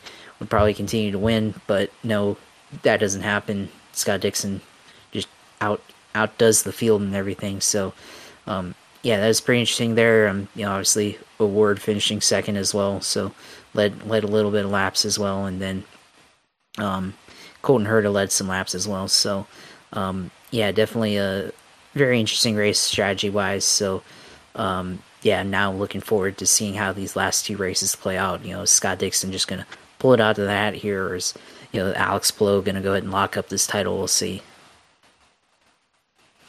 And Alex Palou now has to work really hard. Uh, I don't know. I, he definitely hasn't been coasting. Uh, the notion that they're away from the ovals is in his favor. He's never really been fond of the ovals. He's gotten better, of course, but uh, that seems to be that's kind of that weakness, if there is a weakness in in Palou's game. But Dixon can race anywhere, win every anywhere. Uh, he can do anything really. Um, I mean, that's it's just insane uh, what Scott Dixon can do. So he just has to go out there and I guess keep on going with it because it would make an intriguing Laguna Seca finale if he can cut, cut the. He needs to cut another. He's right now 74 points behind. He would have to cut 21 points more into the gap uh, this weekend uh, to to make it you know mathematically possible, or maybe a little less than that, but because of qualifying points and all. But essentially he needs to cut it down 20 between 20 to 25 points uh, to make it a, a battle going into Laguna Seca next week um, here at Portland. We'll talk about Portland in a little while. Uh, Formula One was at the uh, at Zandvoort for the Dutch Grand Prix. Um, you know who won? There was weather early in the race. It was they had rain basically right at the start. Certain teams responded to said rain much better than others. Uh, some guys ended up basically having egg on their face uh, with uh, with how things were handled. Um, I mean, it was kind of a, a cluster, really, uh, of a race, but um, Fish Lips ended up getting a third consecutive win at his one of his home tracks. Um, Fernando Alonso and Pierre Gasly rounded out the podium. Uh, was a closer uh, finish mainly because of the weather. Uh, Alonso 3.74 seconds behind Pierre Gasly, just over seven seconds. Sergio Perez 10 seconds back and fourth, and Carlos Sainz in fifth. Lewis Hamilton, Lando Norris, Alexander Albon, Oscar Piastri, and Esteban Ocon getting uh, points for Aston, or I mean for Alpine. So Alpine gets double points, McLaren gets double points. Uh, this and also Red Bull. Liam Lawson in his Formula One debut, uh, in subs- as a substitute for Daniel Ricciardo, broke his right hand in practice earlier in the weekend. Finished 13th. Uh, Logan Sargeant fell out of the race early while he was in position. He had a chance possibly to get those elusive points. Uh, fell out. He had crashed in qualifying after making it into the Q3 for the first time. Leclerc uh, incident for him, and so for Guan Yu Zhou as well. Uh, George Russell finished dead last of the classified runners in 17th. I mean, I'll I'll say you know for we knew that what was going to happen. We both picked him to win, but Fernando Alonso for the first time in a while, uh, coming up there, finishing on the podium, and I thought that he was somebody to look at. Um, I picked him to finish third uh, in the race. We both picked Newgarden to win at Gateway, and it definitely didn't work. All uh, the the only pick that was somewhat good was your pick of Malukas. We both picked Fish Lips. Our second place finishes wasn't there, and Alonso I got in third. Uh, nobody saw Pierre Gasly doing what he did. I think that's what essentially it shows that rain and handling, calling strategy the right way in mixed conditions can make such a difference. Even if your car's not good, you can go and make it up because the rain is more of an equalizer outside of the guy who has a rocket ship and could go and go and get uh, go for a fast food break, go and take a shit, and still come back, and he could win the race anyways. But um, what, you, what were your thoughts on uh, the Dutch Grand Prix this past weekend? I mean, yeah, it's another Max Verstappen benefit race, like you say, as always. But um, you know, for Verstappen, you know, he says that you know his most stressful win of all the nine wins that he won, which might be true in the sense of, I guess, the weather and how that behaved, and um, you know, the weather happened a lot sooner than what people thought it was, which sounds like Florida in a way, with rain just suddenly happening out of nowhere. But um, you know, um, this Dutch Grand Prix, of course. Uh, I mean, I don't think it was really an issue for Verstappen. Of course, you know, he dropped a little bit to 11th, but, you know, it's how it goes when strategy comes into play, especially with, you know, the unknowns of racing in the rain and pitting for intermediate tires. And um, there's all that in factor. But, you know, Verstappen, um, he's able to pull it out as always. So, I mean, it's not really a question whether he'd actually win. Um, but, you know, I think for Alonso, you know, coming out there and and having a good weekend, you know, is definitely a um, surprise. We haven't seen him on the podium for a bit. Started out the season, you know, have grabbing a couple of podiums, but now, you know, this last race here in uh, Zandvoort finally getting a podium again, so kind of back onto the radar. And then, you know, of course, you talk about uh, Pierre Gasly. I mean, moved from uh, you know from Tor or from AlphaTauri, and you know goes goes over um, to Alpine, and you know really haven't heard from him. So you know, surprising to see him come out and get out into the podium. But you know, I think you know this probably benefited from you know this you know different strategy and the rain and everything. So um, yeah, I mean, not really a whole lot to talk about here in this race other than you know the rain happening. Um, so that did kind of make it interesting. So um, I guess I guess the only time it really gets interesting when Max Verstappen is dominant is if the rain happens and all that stuff. So um, I mean after that, uh, you know Verstappen gets back in control of this race and you know ends up winning. So yeah, nothing you know nothing um, really to talk about other than that. But yeah, once again Verstappen wins. Yeah, and it's but I we can look at this race. I mean, coming up at the Italian Grand Prix, that could also be uh, an equalizer because of the low downforce setup, and you know some teams taking chances with their cars relative to what Max is because he's trying to get the world championship and the constructors championship uh, sewed up uh, would be his second legitimate uh, championship. if you were to do it, we'll go and preview the Italian Grand Prix in a little bit.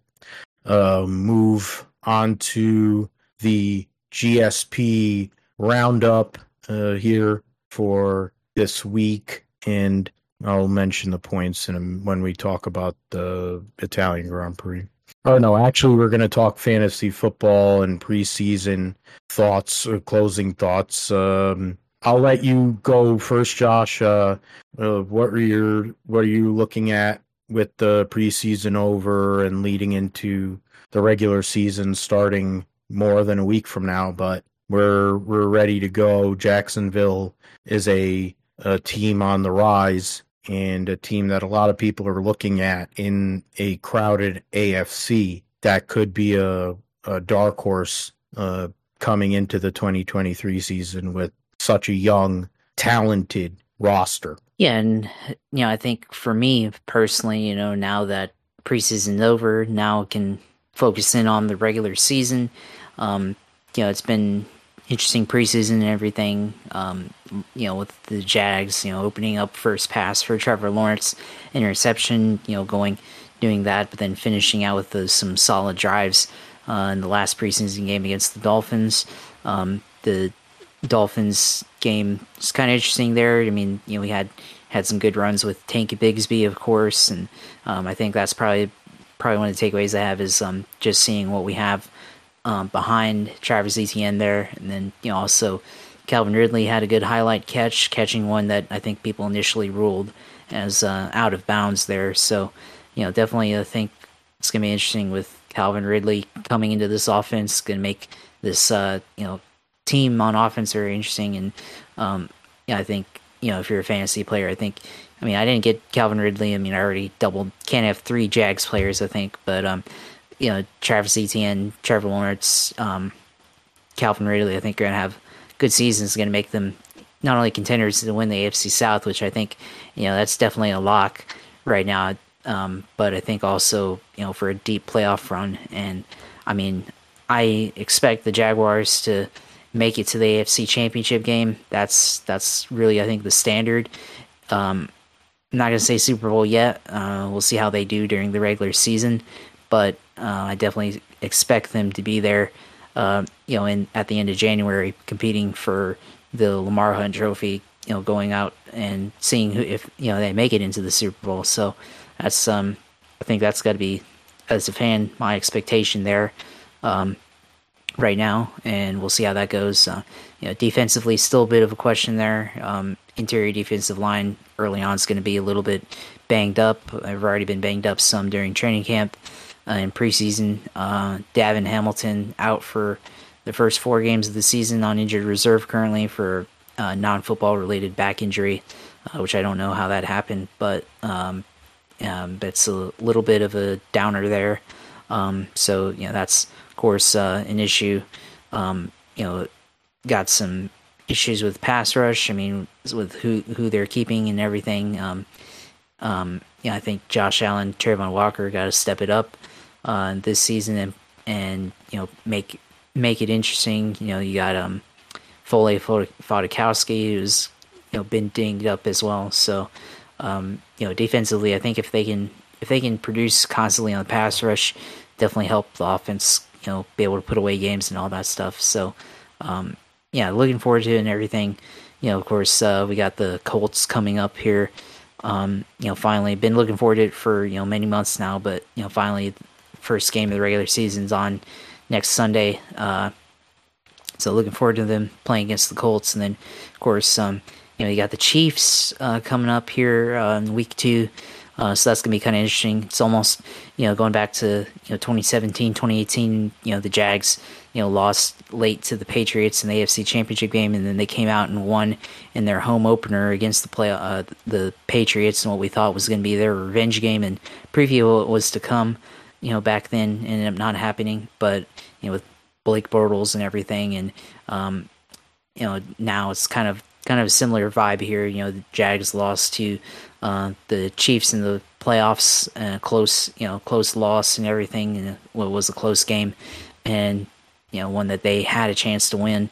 And now week two, uh, they're going to be playing the Chiefs. So uh, if they can come out and you know beat the Chiefs at home, I think it's going to be a huge, huge statement win for for them. Definitely put the entire league on notice on what they're able to do. So definitely looking for you know, looking forward to watching that game and seeing you know how it all plays out. And speaking of Bortles, saw his tweet that now after being retired from the NFL, um, now he's uh, bored and trying to build his house, and he's joined the construction crew in building his house in Florida, wherever that is. So kind of interesting. You know, back in the day, he said if he weren't playing football, he'd be working construction, and ripping cigs. So I guess he's living the dream now. It all comes full circle. So um, yeah, kind of interesting how that all plays out. But you know, as far as you know, the actual Jaguars, you know, maybe this time, you know, they'll follow through on their expectations after the last time they made the playoffs. So uh, unlike they did last time. So yeah, definitely looking in, you know, forward to it. And of course, fantasy wise, I mean, you know, we've already talked about our you know lineups,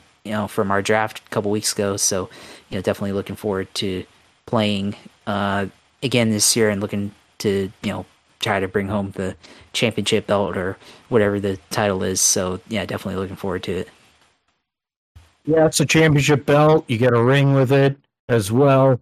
Um, so if you if you're able to win it this year, I'm hoping to actually win it for the first time in I don't know. I think nine years. I think is the unfortunately, but um, I hope to get there. Uh, for the 49ers, a lot of the preseason was more to do with the two major stories that existed one with the quarterback battle and one with the ongoing contract uh, situation with the de- defensive player of the year Nick Bosa. Uh, the Bosa deal has still not happened. They're four million dollars uh, apart, uh, based on what the Niners are offering relative to what Nick Bosa wants. I think he looks at his career and he looks at some of the injuries he's had and wanting guarantees, looking at his brother as well and his history. He also wants to be the highest paid player, defensive player in the NFL, um, being in that range with, uh, um, why am I forgetting uh, the LA uh, Rams guy? Uh, what the hell is his name? The defensive tackle. Uh, Aaron Donald. Aaron Donald, yeah. Thank you. Um, I mean, there's that, but you also look at the fact that when Nick Bosa is on the field, the 49ers defense is at a different level. When he hasn't been on the field, they have not been as good of a defense, even though they have been high uh, top uh, top defense. They haven't been the best. Uh, that is something that, with you know nine days to go till you know, we get to we get to opening nine days till they play against the Pittsburgh Steelers at uh, whatever the fuck they call what used to be Heinz Field. Um, it's something that we have to look at and is concerning. Now, the other piece, I mean, there was we lost Ray-Ray McCloud for a little while, so the punt and kick return uh, situations kind of you know, going to be in flux. The kicking situation, there's injuries to both rookie Jake Moody and uh, um, Zane Gonzalez, the veteran. Uh, they had the idea they wanted to trade Zane Gonzalez and get some draft capital, but he got hurt. Moody got hurt. Rumors about trying to get Robbie Gould back, but Gould wants a full season guarantee um, after all these years of playing, and it doesn't. It would be a short term rental, if anything. I think the Niners want to see what Moody can do. He has a big leg. They spent their first pick in the draft this past April on him. So uh, that's something that we have to look at. I mean, they were able to kind of keep a lot of the players, some of the key uh, contributors that, you know, didn't leave in free agency, keep guys like T.Y. McGill on the practice squad, somebody who made a lot of big plays late in the year and also in the postseason. Um, the offensive line, you have to look at the right side and um, how they're going to continue to grow uh, while you have the best offensive lineman in the game uh, in Trent Williams. How many more years can he go uh, being that pillar uh, on the left side? You have Christian McCaffrey. You have an offense that is going to be a dynamic offense as long as Brock Purdy's upright. Uh, CMC, Brandon Aiyuk, uh, Deebo Samuel, or Debo Samuels, if you are some of these other people call say his name, George Kittle, and uh, who's had a great they had a great uh, chemistry with with the Purdy, so I think he could have be that dual threat that he was years ago uh, when he came onto the scene, uh, getting great pass c- catching numbers while working on and becoming probably the best blocking tight end in the NFL too. Uh, the offense is pretty good right now. The defense we know has got elite players, the linebackers and stuff with Warner and um, Greenlaw. You got uh, other players. You got Armstead in the interior, and they also have Javon Hargrave, who they paid a lot of money for from Philadelphia to solidify the inside. Uh, they're waiting on Bosa. They've got Clelin Ferrell, who was a former top five draft pick for the Raiders. Uh, didn't work out there, but it looks like in this system with the what the hell is his name? Uh, uh, not Wilkes. Uh, it's um, the defensive coordinator. I defensive coordinator, new defensive coordinator for 49ers. Um, the um, you know, the list. Uh, yeah, so the I'm looking at. Yeah, there you go. It is Chris Forrest. Yeah, Steve Wilks. It is Steve Wilks. Oh, okay. I thought it was somebody else. Okay, so I was right. Um, yeah, Steve Wilks' system. He's a big secondary guy, which I think is going to be good for the Niners because of the youth they have in the cornerback room. And, uh, you know, there's a lot of changes back there, but Hufanga, elite safety, uh, somebody that is going to keep on getting better. He's that leader on the back end uh, working with those corners. You have Lenoir and you have um, Mooney Ward back there as well. But um, the one piece that I have to go and get off my chest uh, is the Trey Lance situation. And I have friends that are 49er fans. I have people that we're in this league with that are 49er fans. Uh, in Luke, and he was never a Trey Lance guy. I was. Um, I remember being at the bar with uh, one of my friends who is also in the league and sitting there on the edge of my seat waiting for who the Niners were going to pick at three overall. If they had picked Mac Jones, I was not going to be a 49er fan anymore. Um, if they picked Justin Fields, I was, you know, I was going to be okay with it. And um, they probably should have picked Justin Fields, honestly, but um, they um, picked Trey Lance, and Trey Lance they were hitching the wagon to him. Uh, they were going to have him learn under Jimmy Garoppolo that first year. They literally brought him in in the first series of the season. He ran in for a touchdown, uh, got hurt, you know, you know, extending the football. Hurt his finger and effed him up the whole year.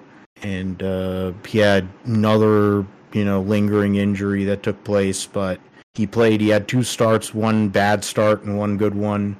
And uh, by the end of 21, they had made the NFC Championship game, or they uh, whatever. They're they were they were in the mix to to um, contend, but they decided after that year that Garoppolo wasn't going to be the guy. Uh, they were going to go to Trey. They had given the keys to him to a start and I don't know how many minutes into the first quarter or whatever it was.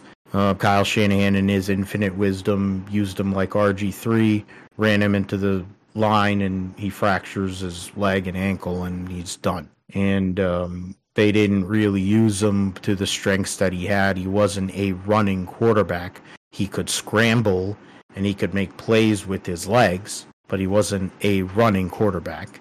Um, yes, his release was not was slower than it has it was right here um, over these last few weeks. He worked on that. He always worked hard, and he was a team guy. People liked him.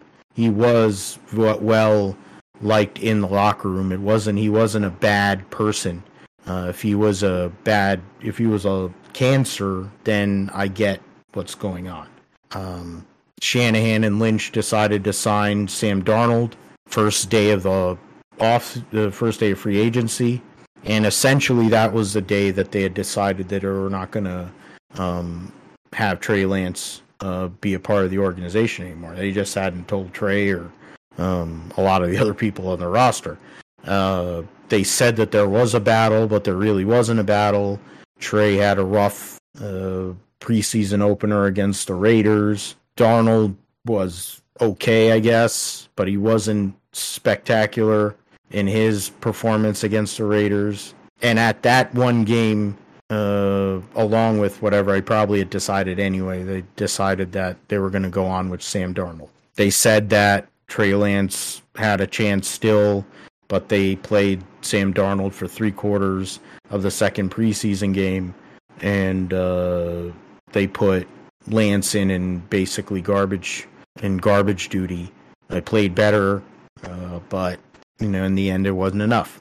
And somehow or another, of all the people that they decide to trade, a guy who they spent three ones and a three for, they trade him to the fucking Dallas Cowboys. I mean, come on. It, it, it's it's bad enough that you you royally fuck this guy over, you royally fuck this pickup, and in the in the world in the in the annals of history in drafts, not when you whiff on a draft pick that high on a quarterback, that's usually a a franchise killer. The 49ers have somehow or another with this regime shielded themselves from that because they got Brock Purdy at 250 whatever. You know, and he was dude, they were they were already saying that they were happy with him being the backup guy last year coming out of camp while they were treating Jimmy Garoppolo like he was a spare part. Uh, once once Trey Lance right leg was fucked, all of a sudden, hey uh, Jimmy, can you play? And he did played all right. He played the best that I think he actually ever played for the 49ers, um, except for periods of that 19 season when, of course, they went to the Super Bowl. He was a throw away from being the Super Bowl MVP and winning the game.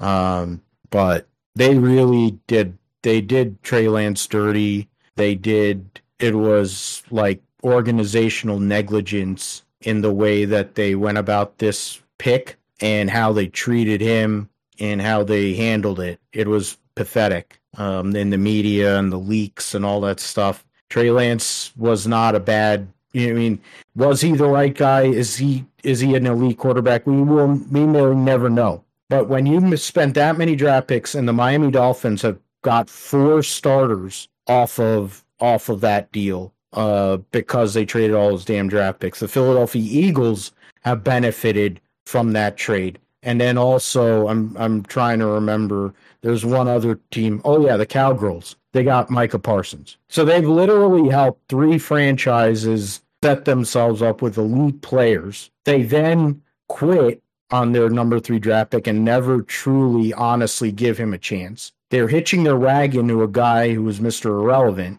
who had a good half a season. Kind of, it had it has vibes of what Jimmy did for five games uh, in 2017 when they were what 0 and 11 and uh, were going to get the number one draft pick. He wins five games in a row to end the season, um, and they break him off the big contract.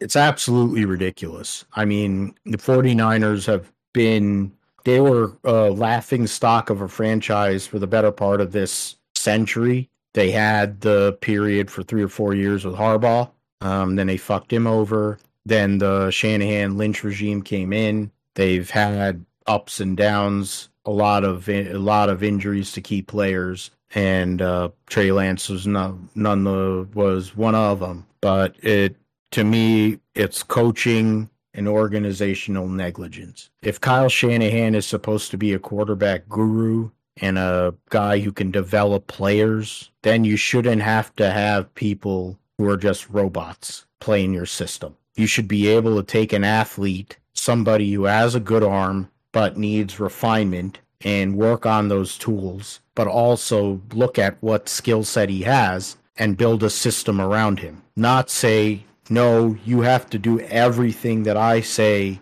period.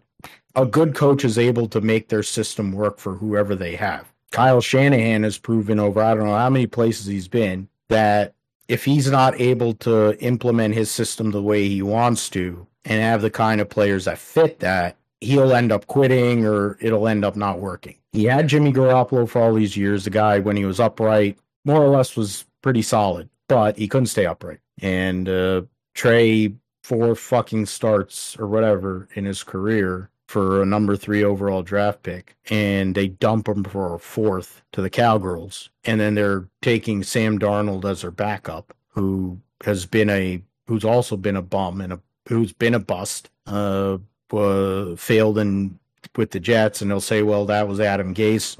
That's completely honest. You can say that that that has relevancy. We went to Carolina, and he's he was mediocre. Uh, but he's like, oh, he can make the throws and he can make the reads and all this. Look, here's the reality. If Brock Purdy gets hurt, the 49ers are fucked. It's basically what this has been ever since they've came in.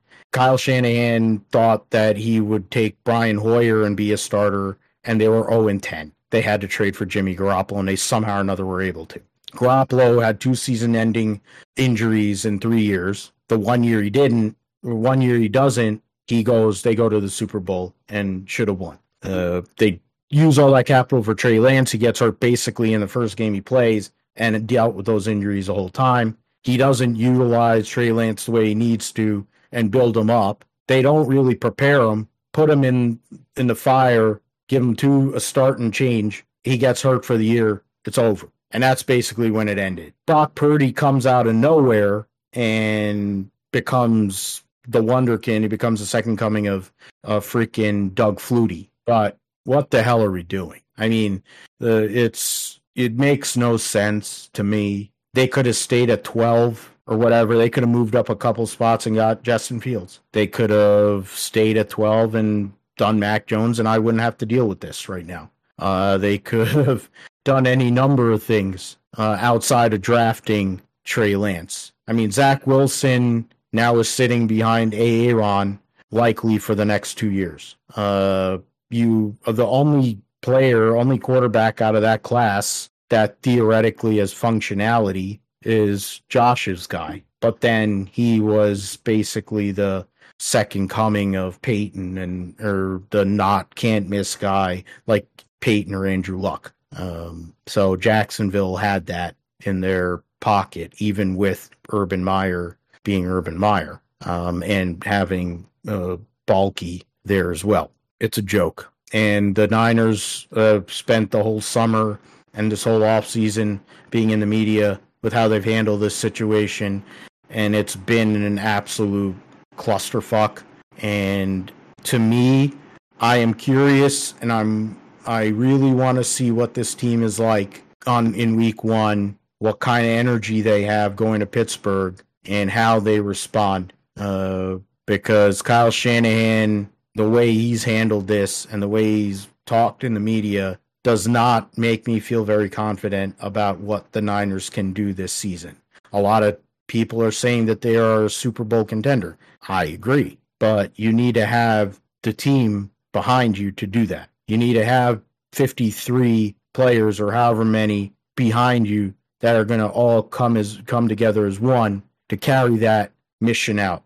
And the way Kyle Shanahan and John Lynch did this, I don't believe that's the case. And if you waste this opportunity, you have a three year window now with Trey with this with Brock Purdy. If he ends up being that guy, we don't know. I like Brock Purdy. I have no problem with Brock Purdy. It's not about him. But if he if if it flames out with him, they're fucked. It's it's a it's a complete disaster. You can't draft a freaking who the hell are they going to draft? They can't draft Caleb Williams because the Arizona Cardinals are tanking for him. You know, it's who the hell are you going to get?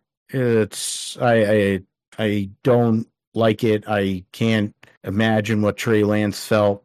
I feel bad for him. I mean, man, he's made a lot of money anyways. He gets to sit on the bench in Dallas. Jerry Jones gets to go and stick one to the 49ers. Uh, but it's just bad. And I don't like it. And I don't think Kyle Shanahan should be very proud of how he handled this situation. It gives me a lot of vibes to how he handled RG3 and basically ended his career. Not because I like RG3 as a person, but he was a dynamic player and basically let him get destroyed. And within the span of one year, he went from being the being a cover athlete on video games and the rookie of the year to being done. Um, that's why Kirk Cousins became a thing. All right, I'm done with that. I I don't want to talk about Kyle Shanahan at least for a little while because he's really douchey, and the way he handled that whole situation pisses me off. Uh, Indy NXT. Uh, getting a roundup. Indy NXT. Christian Rasmussen uh, comes in to this weekend's race at Portland with a uh, 50 point lead over Hunter McElrea, uh, or McElrea, however I pronounce it. I change it every time I say it. Jacob Abel, third in points. Nolan Siegel and Louis Foster rounding out the top five.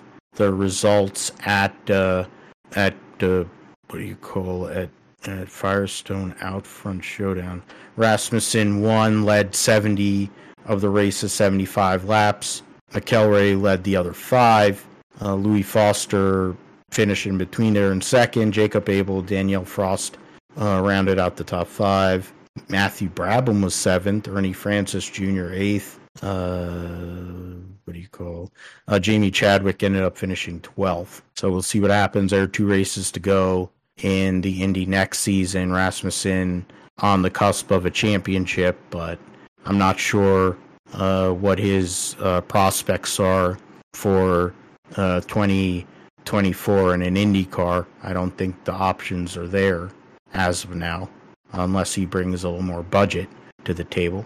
Um, in uh, at VIR, Virginia International Raceway, Michelin GT Challenge, the Corvette Racing duo Jordan Taylor, Antonio Garcia get the victory over Ben Barnicoat and Jack Hawksworth in the Vasser Sullivan Lexus. Madison Snow and Bryan Sellers win GTD and finish third overall uh, in their Paul Miller Racing BMW. Another BMW, the Turner Motorsport car, Robbie Foley and Patrick Gallagher finish second in class, fourth overall. Philip Ellis, Russell Warden, and Winward Racing Mercedes, uh, third in class and fifth overall.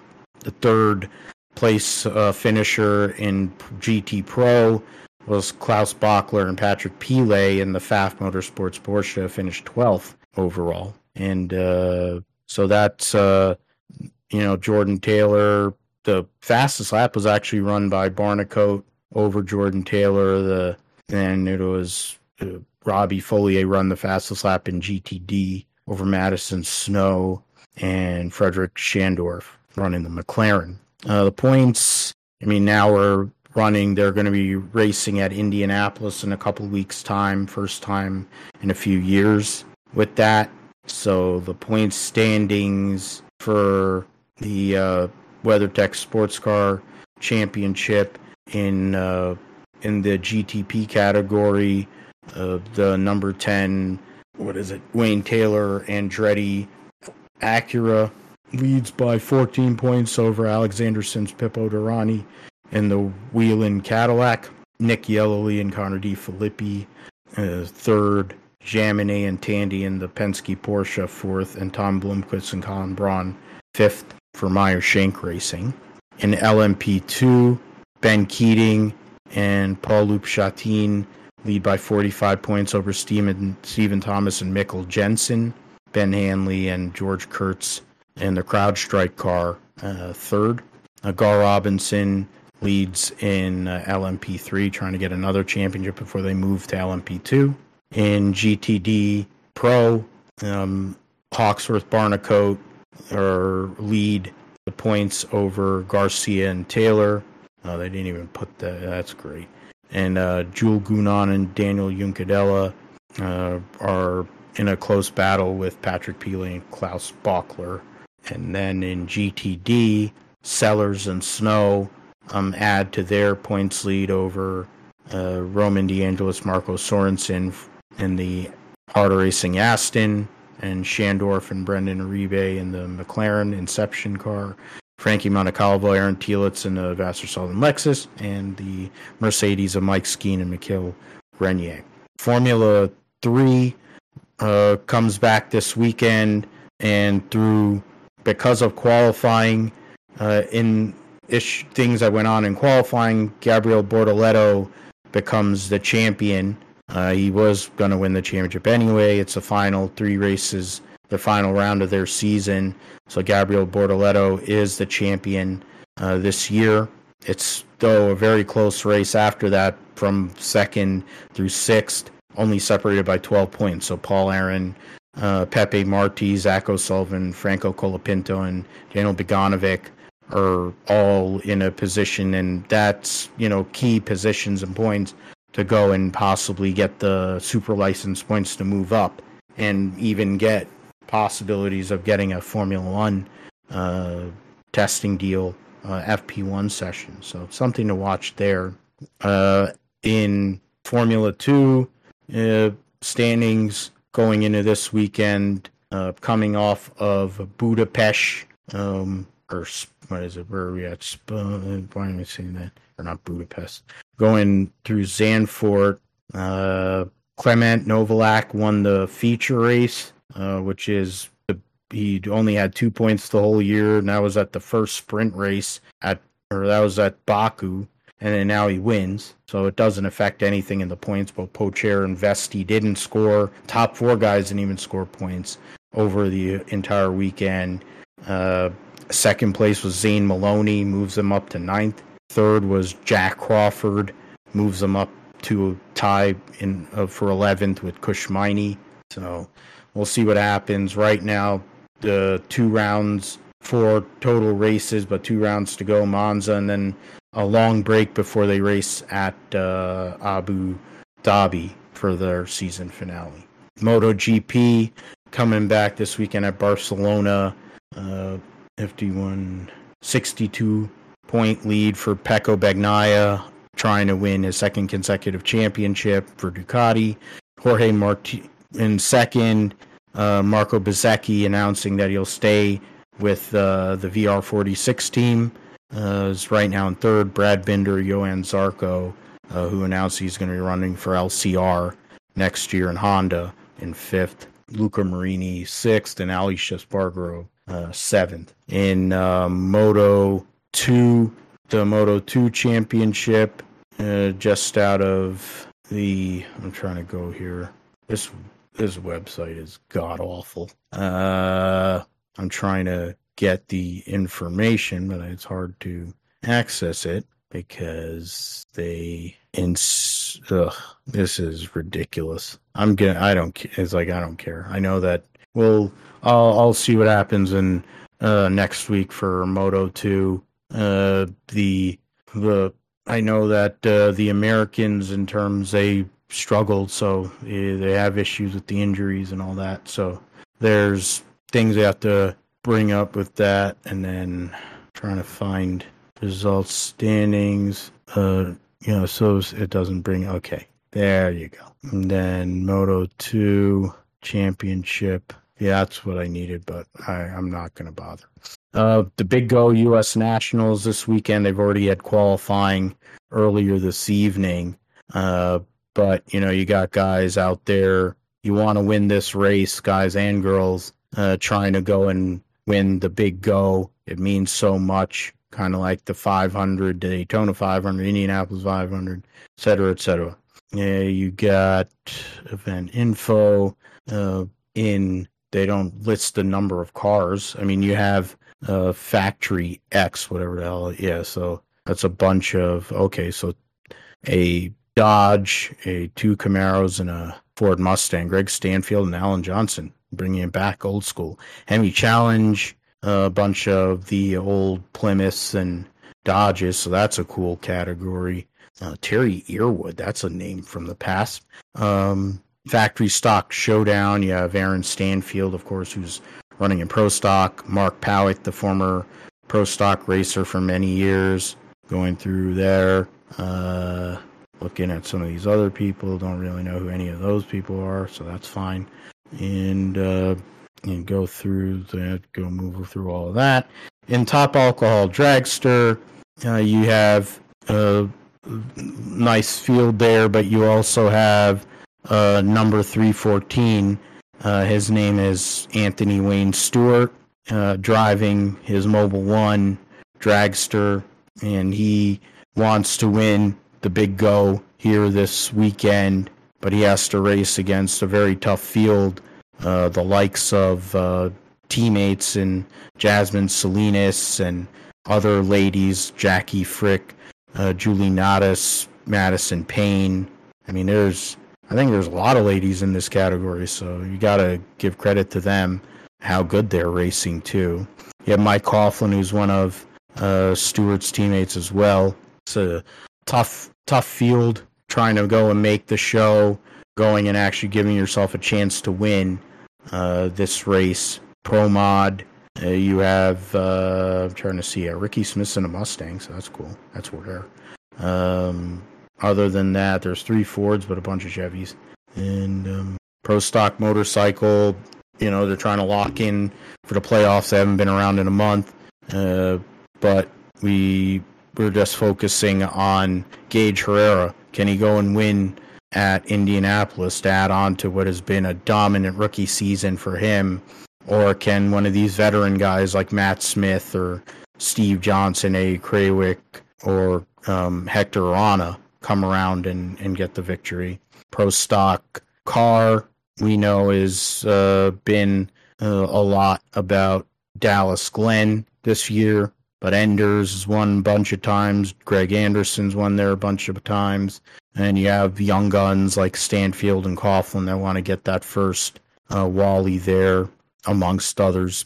And then Funny Car, Capps finally got over the hump and got the, the win at Indianapolis, running a Don Prudhomme Hot Wheels throwback. And then you got John Force, the Ageless Wonder, Robert Hight up there, Cruz Pedregon, uh, Tim Wilkerson, J.R. Todd, etc., etc and top fuel dragster Steve Torrence, who's number one right now. Um, Bob Tasca's number one in Funny Car. Uh, you have Antron Brown's won multiple Indianapolis races. Austin Prock uh, trying to get that first win at Indy. Um, you look at Tony Schumacher, who's won more races at Indianapolis than anybody, and um, got some other guys. Langdon, who's won this race. Um, Doug Kalitta. it'll be uh, it would be I think it would be his 50th win if he were to get the win this weekend. We'll see what happens with that. Formula One, the uh, Italian Grand Prix, the practice results uh, saw Fish Lips, um, uh, not fit. Yeah, he uh, was the leader in practice one by 46 thousandths of a second over Carlos Sainz, the driver from Ferrari. Um, Checo Perez third, Carla, uh, Charles Leclerc fourth, George Russell fifth, Alonso Norris, Hamilton, Tsunoda, Albon rounds out the top 10. Logan Sargeant was 12th, Liam Lawson 13th.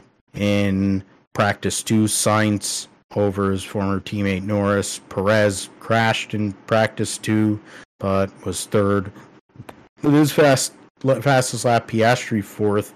Uh, Fish Lips, Leclerc, Albon, Alonso, Russell, and Nico Hulkenberg. Um, Logan Sargeant 16th and 17th was Lewis Hamilton. Liam Lawson 18th. And then there were problems for Lance Stroll, who had given up his car um, for practice one to the defending Formula 2 champion Felipe Drugovich. Uh, let's go and look at the picks here. You had uh, first pick last week for uh, the Dutch Grand Prix, so I'll put Italian Grand Prix. Phil Fish Lips to win, and then uh, second place. I'm gonna go and put. Uh, I'm gonna end up. I'm gonna put Carlo. I'm gonna put Carlos Sainz. Why not? I I think Ferrari actually goes out there and uh, uh, uh, Sainz keeps it going through the whole weekend. Uh, second and in third will be um, Oscar Piastri. What do you think, Josh? Who do you look at outside of Fish Lips to um, get on the podium? Well, uh, I'm actually going to go against the grain here, and I'm going to say that Max Verstappen actually doesn't win this oh. weekend. Oh. Um, and the reason why I say that is um, not because I just don't want him to win, but I mean, remember uh, 2020, you know, something happened to Lewis Hamilton during the race, and then um, um, Pierre Gasly ended up winning that one, and then 21 um, probably was going to be either Max or uh, Lewis Lewis Hamilton. There, they took themselves out, and you know ended up being that Ricciardo got his only win for McLaren. So you know, I think you know this race seems like things can happen. Um, you know, you talked about it earlier that Monza is kind of an equalizer race. Um, so that's kind of my thinking there. Um, and I, you know, I think I think the win streak for for Verstappen kind of comes to an end here, but not because it just doesn't have the pace, but I think just um, some kind of bad luck will happen. So um, yeah, I'm, I'm actually gonna go Sergio Perez winning this oh. race, um, and then uh, I'll say Leclerc second here um, leading the charge for Ferrari, and then then I'll say um, Verstappen in third place. So um, as kind of a hedge. So yeah, that's kind of what I think um, there. I mean, yeah, it's way way different than you know what we've been saying the last couple weeks, and who knows, I might be, maybe I will probably be wrong, but you know, it's just kind of how I'm thinking here, kind of going for the uh, um, chaos aspect here, you know, especially you know last couple of years at Monza. Yeah, it's uh, valid definitely uh, Monza's one that can be a wild card uh, because of the aero, because of the flat out uh, aspects, um, other things that come into play. I mean, the history there with in '88, for example, and uh, Enzo Ferrari passes away a few weeks before, and McLaren was on the way to winning every single race that year, and Jean Louis Schlesser gets in the way of Ayrton Senna, who was having issues and trying to save fuel because Prost pushed him so hard, ended up falling out of the race. Uh, pushed him so hard he needed to save fuel to make it, um, and then crashed out of the deal. And Ferrari ends up winning the Italian Grand Prix. So weird stuff happens at Monza. So why not? Uh, Portland, we have uh, one practice so far at uh, Portland uh, this weekend. I mean, they'll have another practice on Saturday and then qualifying. The um, so far, I mean, I mentioned the practice, or I think I mentioned the practice results from uh, uh from earlier today. Uh, Christian Lundgaard led over Kirkwood and Palou. Pato O'Ward fourth. Felix Rosenqvist was fifth. Malukas, Grosjean, VeeKay, Rossi, Newgarden, the top 10. Uh, some of the other guys you'd look at, I mean, Ericsson, 12th, McLaughlin, 16th, Power, 17th, Scott Dixon, 19th, and uh, Colton Herta's 20th. So, I mean, for me, for for the sake of interest and wanting it to keep going, uh, I'm going to pick Scott Dixon to win. Uh, he's gotten into a first lap incident at Portland and won. Uh, he's he's done it all, so why not? Why don't he go and win another one? Uh, while uh, Tom Blomqvist hasn't had any pace so far, I figure he'll figure it out. I figure he'll figure. He, I think he has the ability to make improvements through the weekend. Uh, and I look at him as my wild card uh, choice, um, largely because I can't stomach picking Devlin DeFrancesco as my um, wild card in general. I, I just can't, and I won't. So those are my picks for Portland. Uh, or you know what? You should have went first. My fault. You're mute. No, I mean I went just now on the last one on the F1, so it's your yeah, but it's fine. Um, no, um, I mean for me the uh pick for this weekend. Yeah, I mean, yeah, I'm just gonna say that Alex Palou wins and puts this whole championship to bed. You know, and everything, and shuts the door on his teammate. You know, goes out there and proves.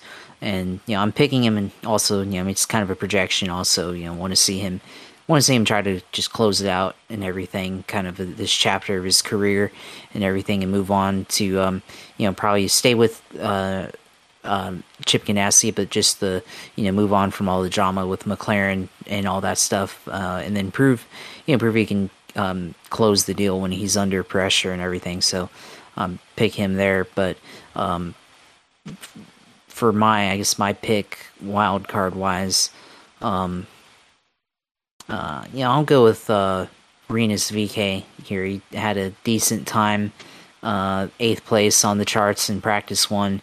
Um, so, um, you know, let's kind of want to see how he does. You know, he's had a really bad struggle this year. Hasn't really had the greatest season. So, yeah, let's see, you know, if he can take take his car and you know finish maybe top ten uh, this weekend in Portland. Um, so you know we'll see we'll see what happens. Um, kind of maybe going out there a little bit, but you know I'm comfortable being able to do that. Yeah, I I mean Rinus VeeKay, we know the kind of talent and ability he has, but you know I think he's been held back by the Ed Carpenter Racing team and the issues that they've had in recent times for sure. Um, we'll start with the Xfinity Series here, uh, one of their shorter races of the season. Um, the Sport Clips Help a Hero 200, uh, under 47 laps, 39 cars. One will miss the race. Uh, they, let's see here. Um, trying to look through some. Uh, we got Weatherman in the four, with Smithley in the six. Stefan Parsons driving for SS Greenlight along with Chad Finchum. Uh, Justin Haley in the 10. Kyle Larson driving the Hendrick 17. Uh, Trevor Bayne back in the 19 for Gibbs. Corey Heim in the 24 for Sam Hunt. Uh, trying to see some others. Uh, Ryan, yeah. Uh, Sage Karam in the 44 uh, this weekend. Rajah Caruth in the 45. Matt Mills driving for Emerling Gase. Timmy Hill in the uh, MBM Carl Long 66. Ross Chastain driving for DGM in the 91 car. Uh, so I'll, uh, I, or what is it? What did I say there? So you, uh, I went, I was supposed to go last there, but I went first, but whatever. I'll go and do it this, the, the or, orders this way.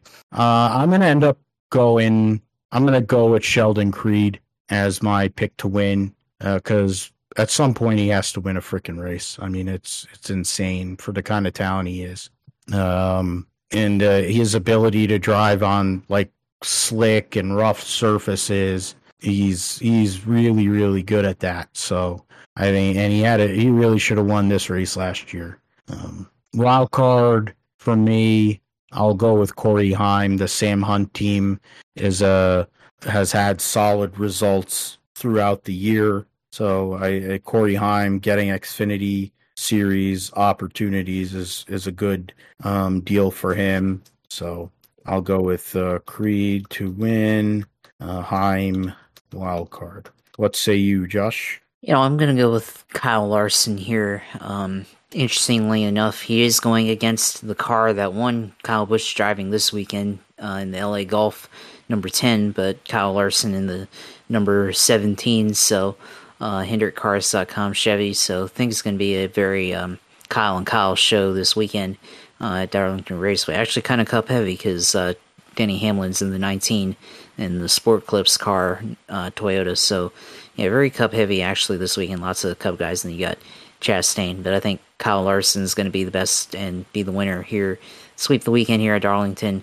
Um, well, not sweep the weekend, but um, sweep the Xfinity uh, schedule of races at Darlington since he won in the spring. Dramatic finish there with John Hunter Nemechek uh, there at the end. So I'll go with him. Uh, and then you know, as my wild card, uh, uh, can you remind me the rule is again for the Xfinity series? Is it top 15 uh, for Xfinity series that we're going with, or is it lower than that? I, I mean, it's all the people that have run the full season right now. So that's 20. I I'm putting in the likes of Kyle Sieg, Brennan Poole, whatever. So the 25, Blaine Perkins, 26. So I consider as 26 driver that basically run the entire year.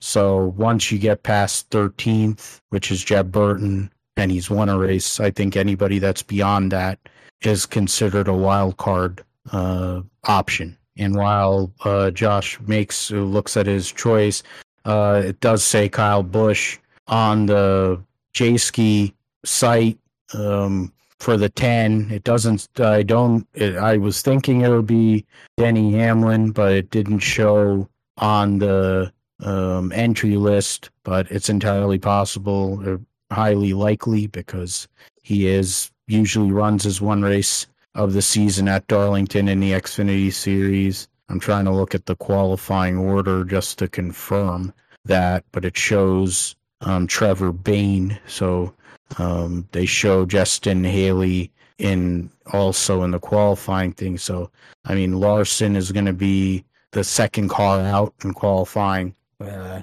at tomorrow morning.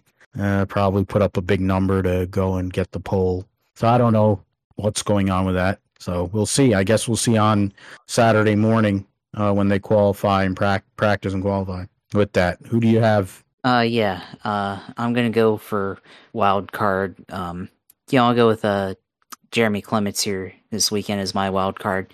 Um, South Carolina's own. Yeah, South Carolina boys, South Carolina. So yeah, um, that'll be my wild card this weekend. All right. So um, we move to the Southern 500, one of the majors a race that uh, everybody wants to win. If you're a Cup Series driver, means a lot, um, and it's it's a absolute challenge and a beast of a racetrack. 367 laps around uh, the Lady in Black. You know, Unishippers for Ross Chastain, discount tire for Cindric, Morgan and Morgan for Bald Spot Dillon, Mobil One Take Five, which is kind of a throwback for Harvick, HendrickCars.com. Well, yeah.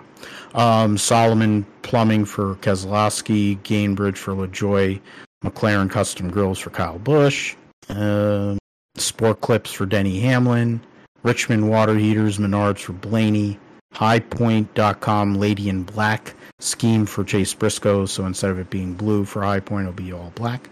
Uh, Yaley in the 15 for Ware, Allmendinger I don't know what his sponsor will be. Buescher will be in the Build Submarine 17. Bass Pro uh, for Truex. Yahoo for Bell. Motorcraft Quicklane this weekend because it's Darlington for Burton. Uh, McDonald's for Bubba Wallace. Liberty for Byron. Stagefront VIP for Michael McDowell. Quincy Compressor for Todd Gilliland. Haas back on the 41 for Preece. Uh, Carson Hocevar uh, looks like is going to be running this whole entire round for Legacy Motor Club in the 42, and um, Jordan Brand for Tyler Reddick. Boost by Kroger and Irish Spring for O. Richard. Uh, Parts Plus and Biohaven for Nonek. Monster Energy for Keebler. Raise Energy Blue Shock for uh, Ty Dillon. Affliction Clothing for BJ McLeod and Freeway.com for Daniel Suarez. Okay. So, um, Josh, you ended Xfinity picks. Uh, so you get to open the board here for the Southern 500. Uh, who do you look at to win this first race of the playoffs, and who is your wild card? Um, yeah, I think, you know, I think I'm going to go with um, Ross Chastain winning this weekend, which is a bold pick, but you know he did have a good car here in the spring, and you know they seem to be in a better position you know, after having kind of struggles um, early this season and through part of the mid portion of the year. But you know they were in position to win this race uh, back in the spring, and uh, yeah, this track. So I'm going to go with him uh, as my uh, pick to win this weekend. It's a bold statement, but you know I'll, I'll do that. Um, and then, um, I mean, my wild card pick. I mean, may as well be picking people who are out of the chase or out of the playoffs now, um, considering and everything. So, um, yeah, I'll go with uh, Ty Gibbs as my wild card this weekend. Yeah, definitely a, a good one because I mean they did make a pit crew swap. The twenty and the fifty four. 54 team has been one of the best pit crews uh, the whole year. And now for Christopher Bell trying to actually win a championship, he's been affected by bad pit stops all year. So something to look at for Keebler. Keebler uh, wild card. All right, for me, I'm going to pick.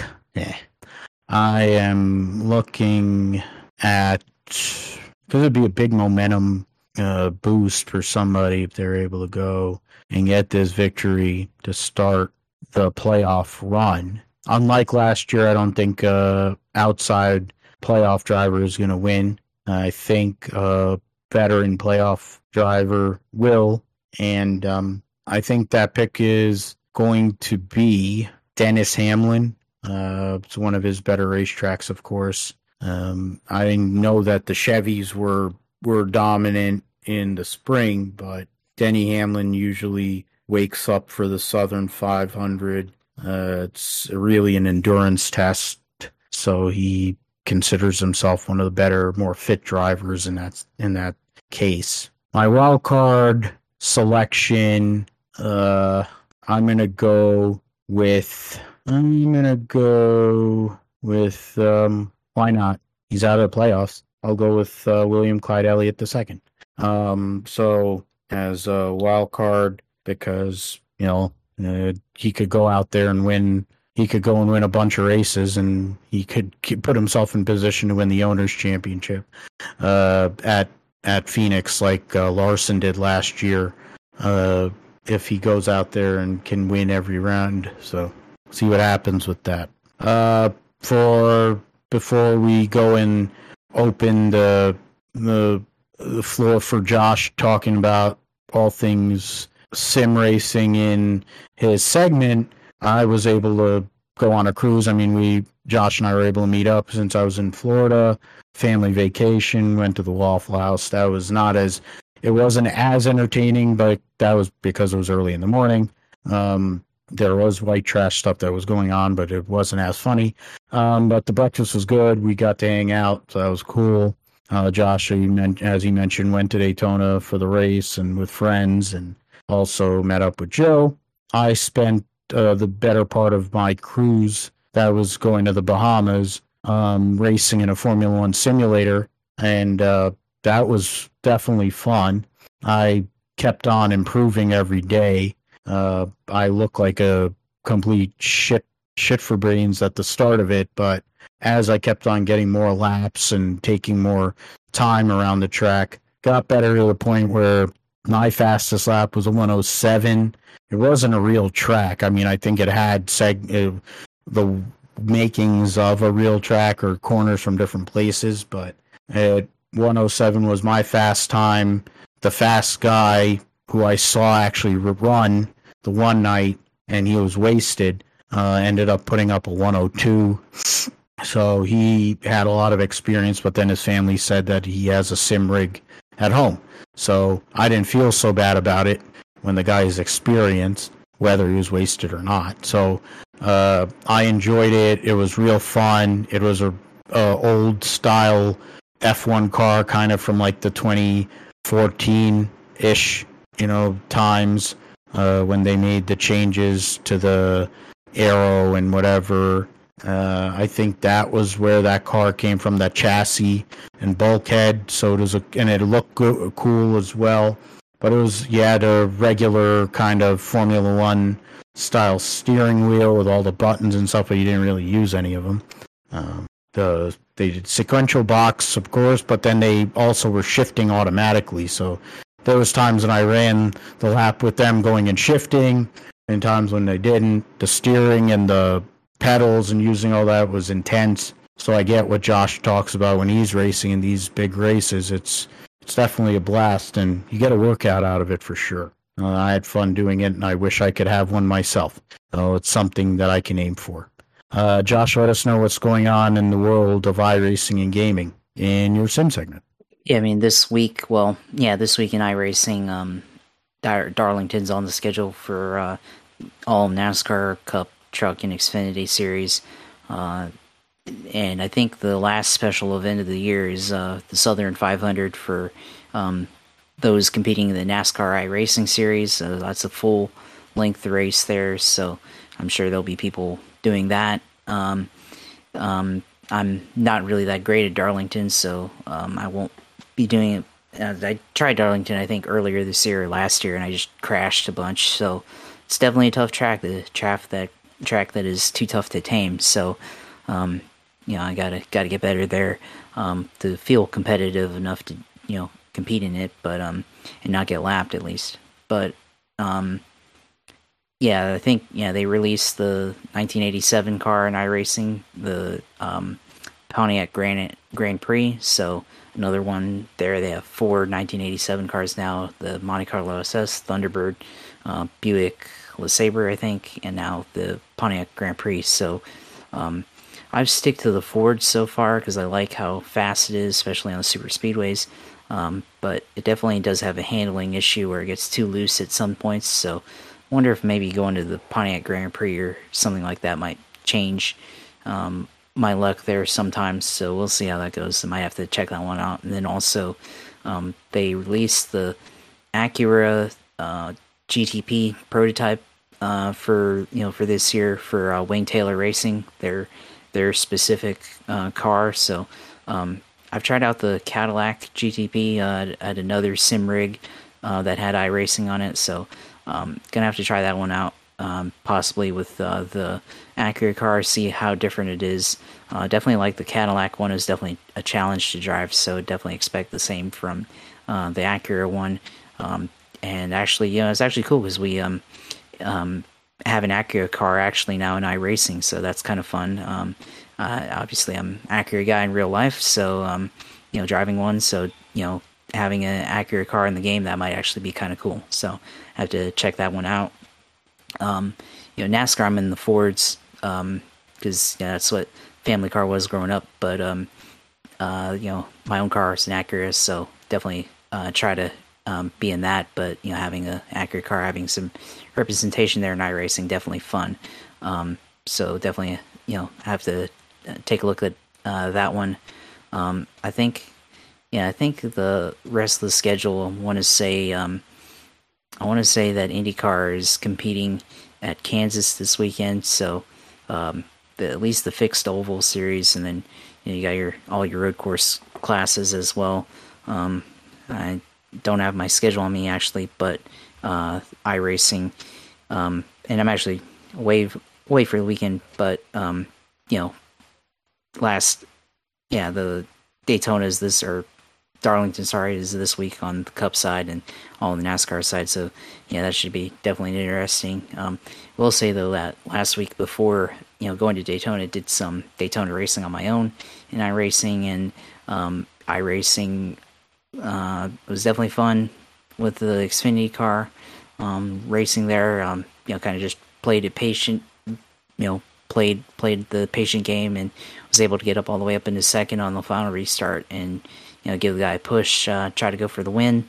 Um, although I think the caution came out on the final on the um, not the final lap, but the uh, uh, you know, on the restart to the final lap, so wasn't able to get anything going there to try to make a win, you know, make a run for the win. But um, you know, running running second at you know Daytona is fine, especially with you know how many crashes uh, that happen. And then you know on the Cup side, um, kept it clean, and then also got into second on the uh, restart for the final lap, and then.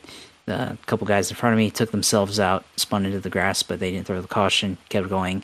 Um, tried to make a run off of two to the inside, but um, got too close to the rear quarter pound of the leader and got too close to the yellow line and got below the yellow line and then went to the grass and then everybody else started wrecking. So not ideal there, but whatever.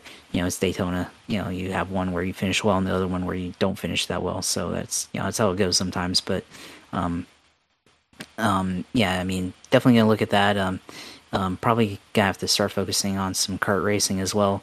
Um, probably do some more you know kart sim to try to try to you know get more comfortable with that to um, you know do real life karting and stuff. So we'll see how that goes. But um, yeah, definitely glad you got to you know we got to meet up and you know go to Waffle House and all that stuff, and you know, also um, kind of kind of fun that you, you know, got to be able to do the full Formula One simulator there on on the cruise ship. So you know I guess uh, that's something to look forward to. Hopefully, hopefully whatever cruise ship you know um, if I go on a cruise in the future um, you know, hopefully there's something on there like that that I can do. So that'd definitely be a lot of fun. And I, you know, I have to agree. I'd probably try to hit that up the whole time, and you know, maybe um, you know, challenge some of the other racers on there. So that'd be kind of interesting. So, um, yeah, as always, um, you know, glad to glad to be able to get on, you know, for another week and everything. And um, of course, uh, you know, you can watch the streams when we do stream Twitch TV slash uh, UCLR2 on there, and uh, Twitter JP Huffine. Um, and then uh, you know our YouTube page, uh, YouTube at Street Podcast. Go in there and you know see our takes and everything. See you know what we have to say in the video format of this show, and um, go in there, like and subscribe, and comment, and you know interact and all that stuff. So you know, of course, you know, glad to be able to do it, and you know, again, you know, being able to take the opportunity to meet up, glad to be able to do it. You know, hopefully, hopefully in the future, sometime, you know, maybe me, you, and Joe do something or something like that. So, you know, kind of, kind of cool that we all got to you know link up um, during different points of the day, and you know ours was planned, and then you know Joe out of nowhere, you know being able to meet up with him, of course, you know as always with my friends. So yeah, thanks, uh, thanks for all that. So um, yeah, we'll close the show here. Yep, absolutely. Uh, it was great to finally meet up. I mean, we've known each other for like ten years or something between those NASCAR pages and stuff. So finally get to hang out uh, get some breakfast and shoot the breeze. It was cool, and hopefully we can definitely do it uh, again, or whether it's Rolex or some other race next year um, as we go on. Um, definitely want to. We could all do it, you know, as a crew. That would be nice. Because go do the diecast hunt, go and you know see whatever else. Probably be a good deal. Uh, you can find me at uh, PG Matthew twenty eight on Twitter or X, whatever. At Gripstrip Pod is our um, handle for um, the show. We're on uh, Josh Handel's YouTube side uh, with the video feeds. Uh, we post a show on Podbean, and it appears basically anywhere you get you can get podcasts. Uh, also on philipgmatthew.com, uh, you can go and find uh, the Gripstrip podcast and listen to all the episodes there. Uh, so we'll be back next week for episode 185 of the Gripstrip podcast, going over all things Darlington, Portland, Monza, and more. Um, the U.S. Nationals uh, previews for the NFL, um, talk about the round of 16 for Cup, and make make the picks because we were went a little long, so we'll go and uh, make our picks for who's going to advance into the second round um, as well. So for Josh, I'm Phil. Thanks for listening to Gripstrip Podcast. Um, like, subscribe, the whole deal. We'll see you next week.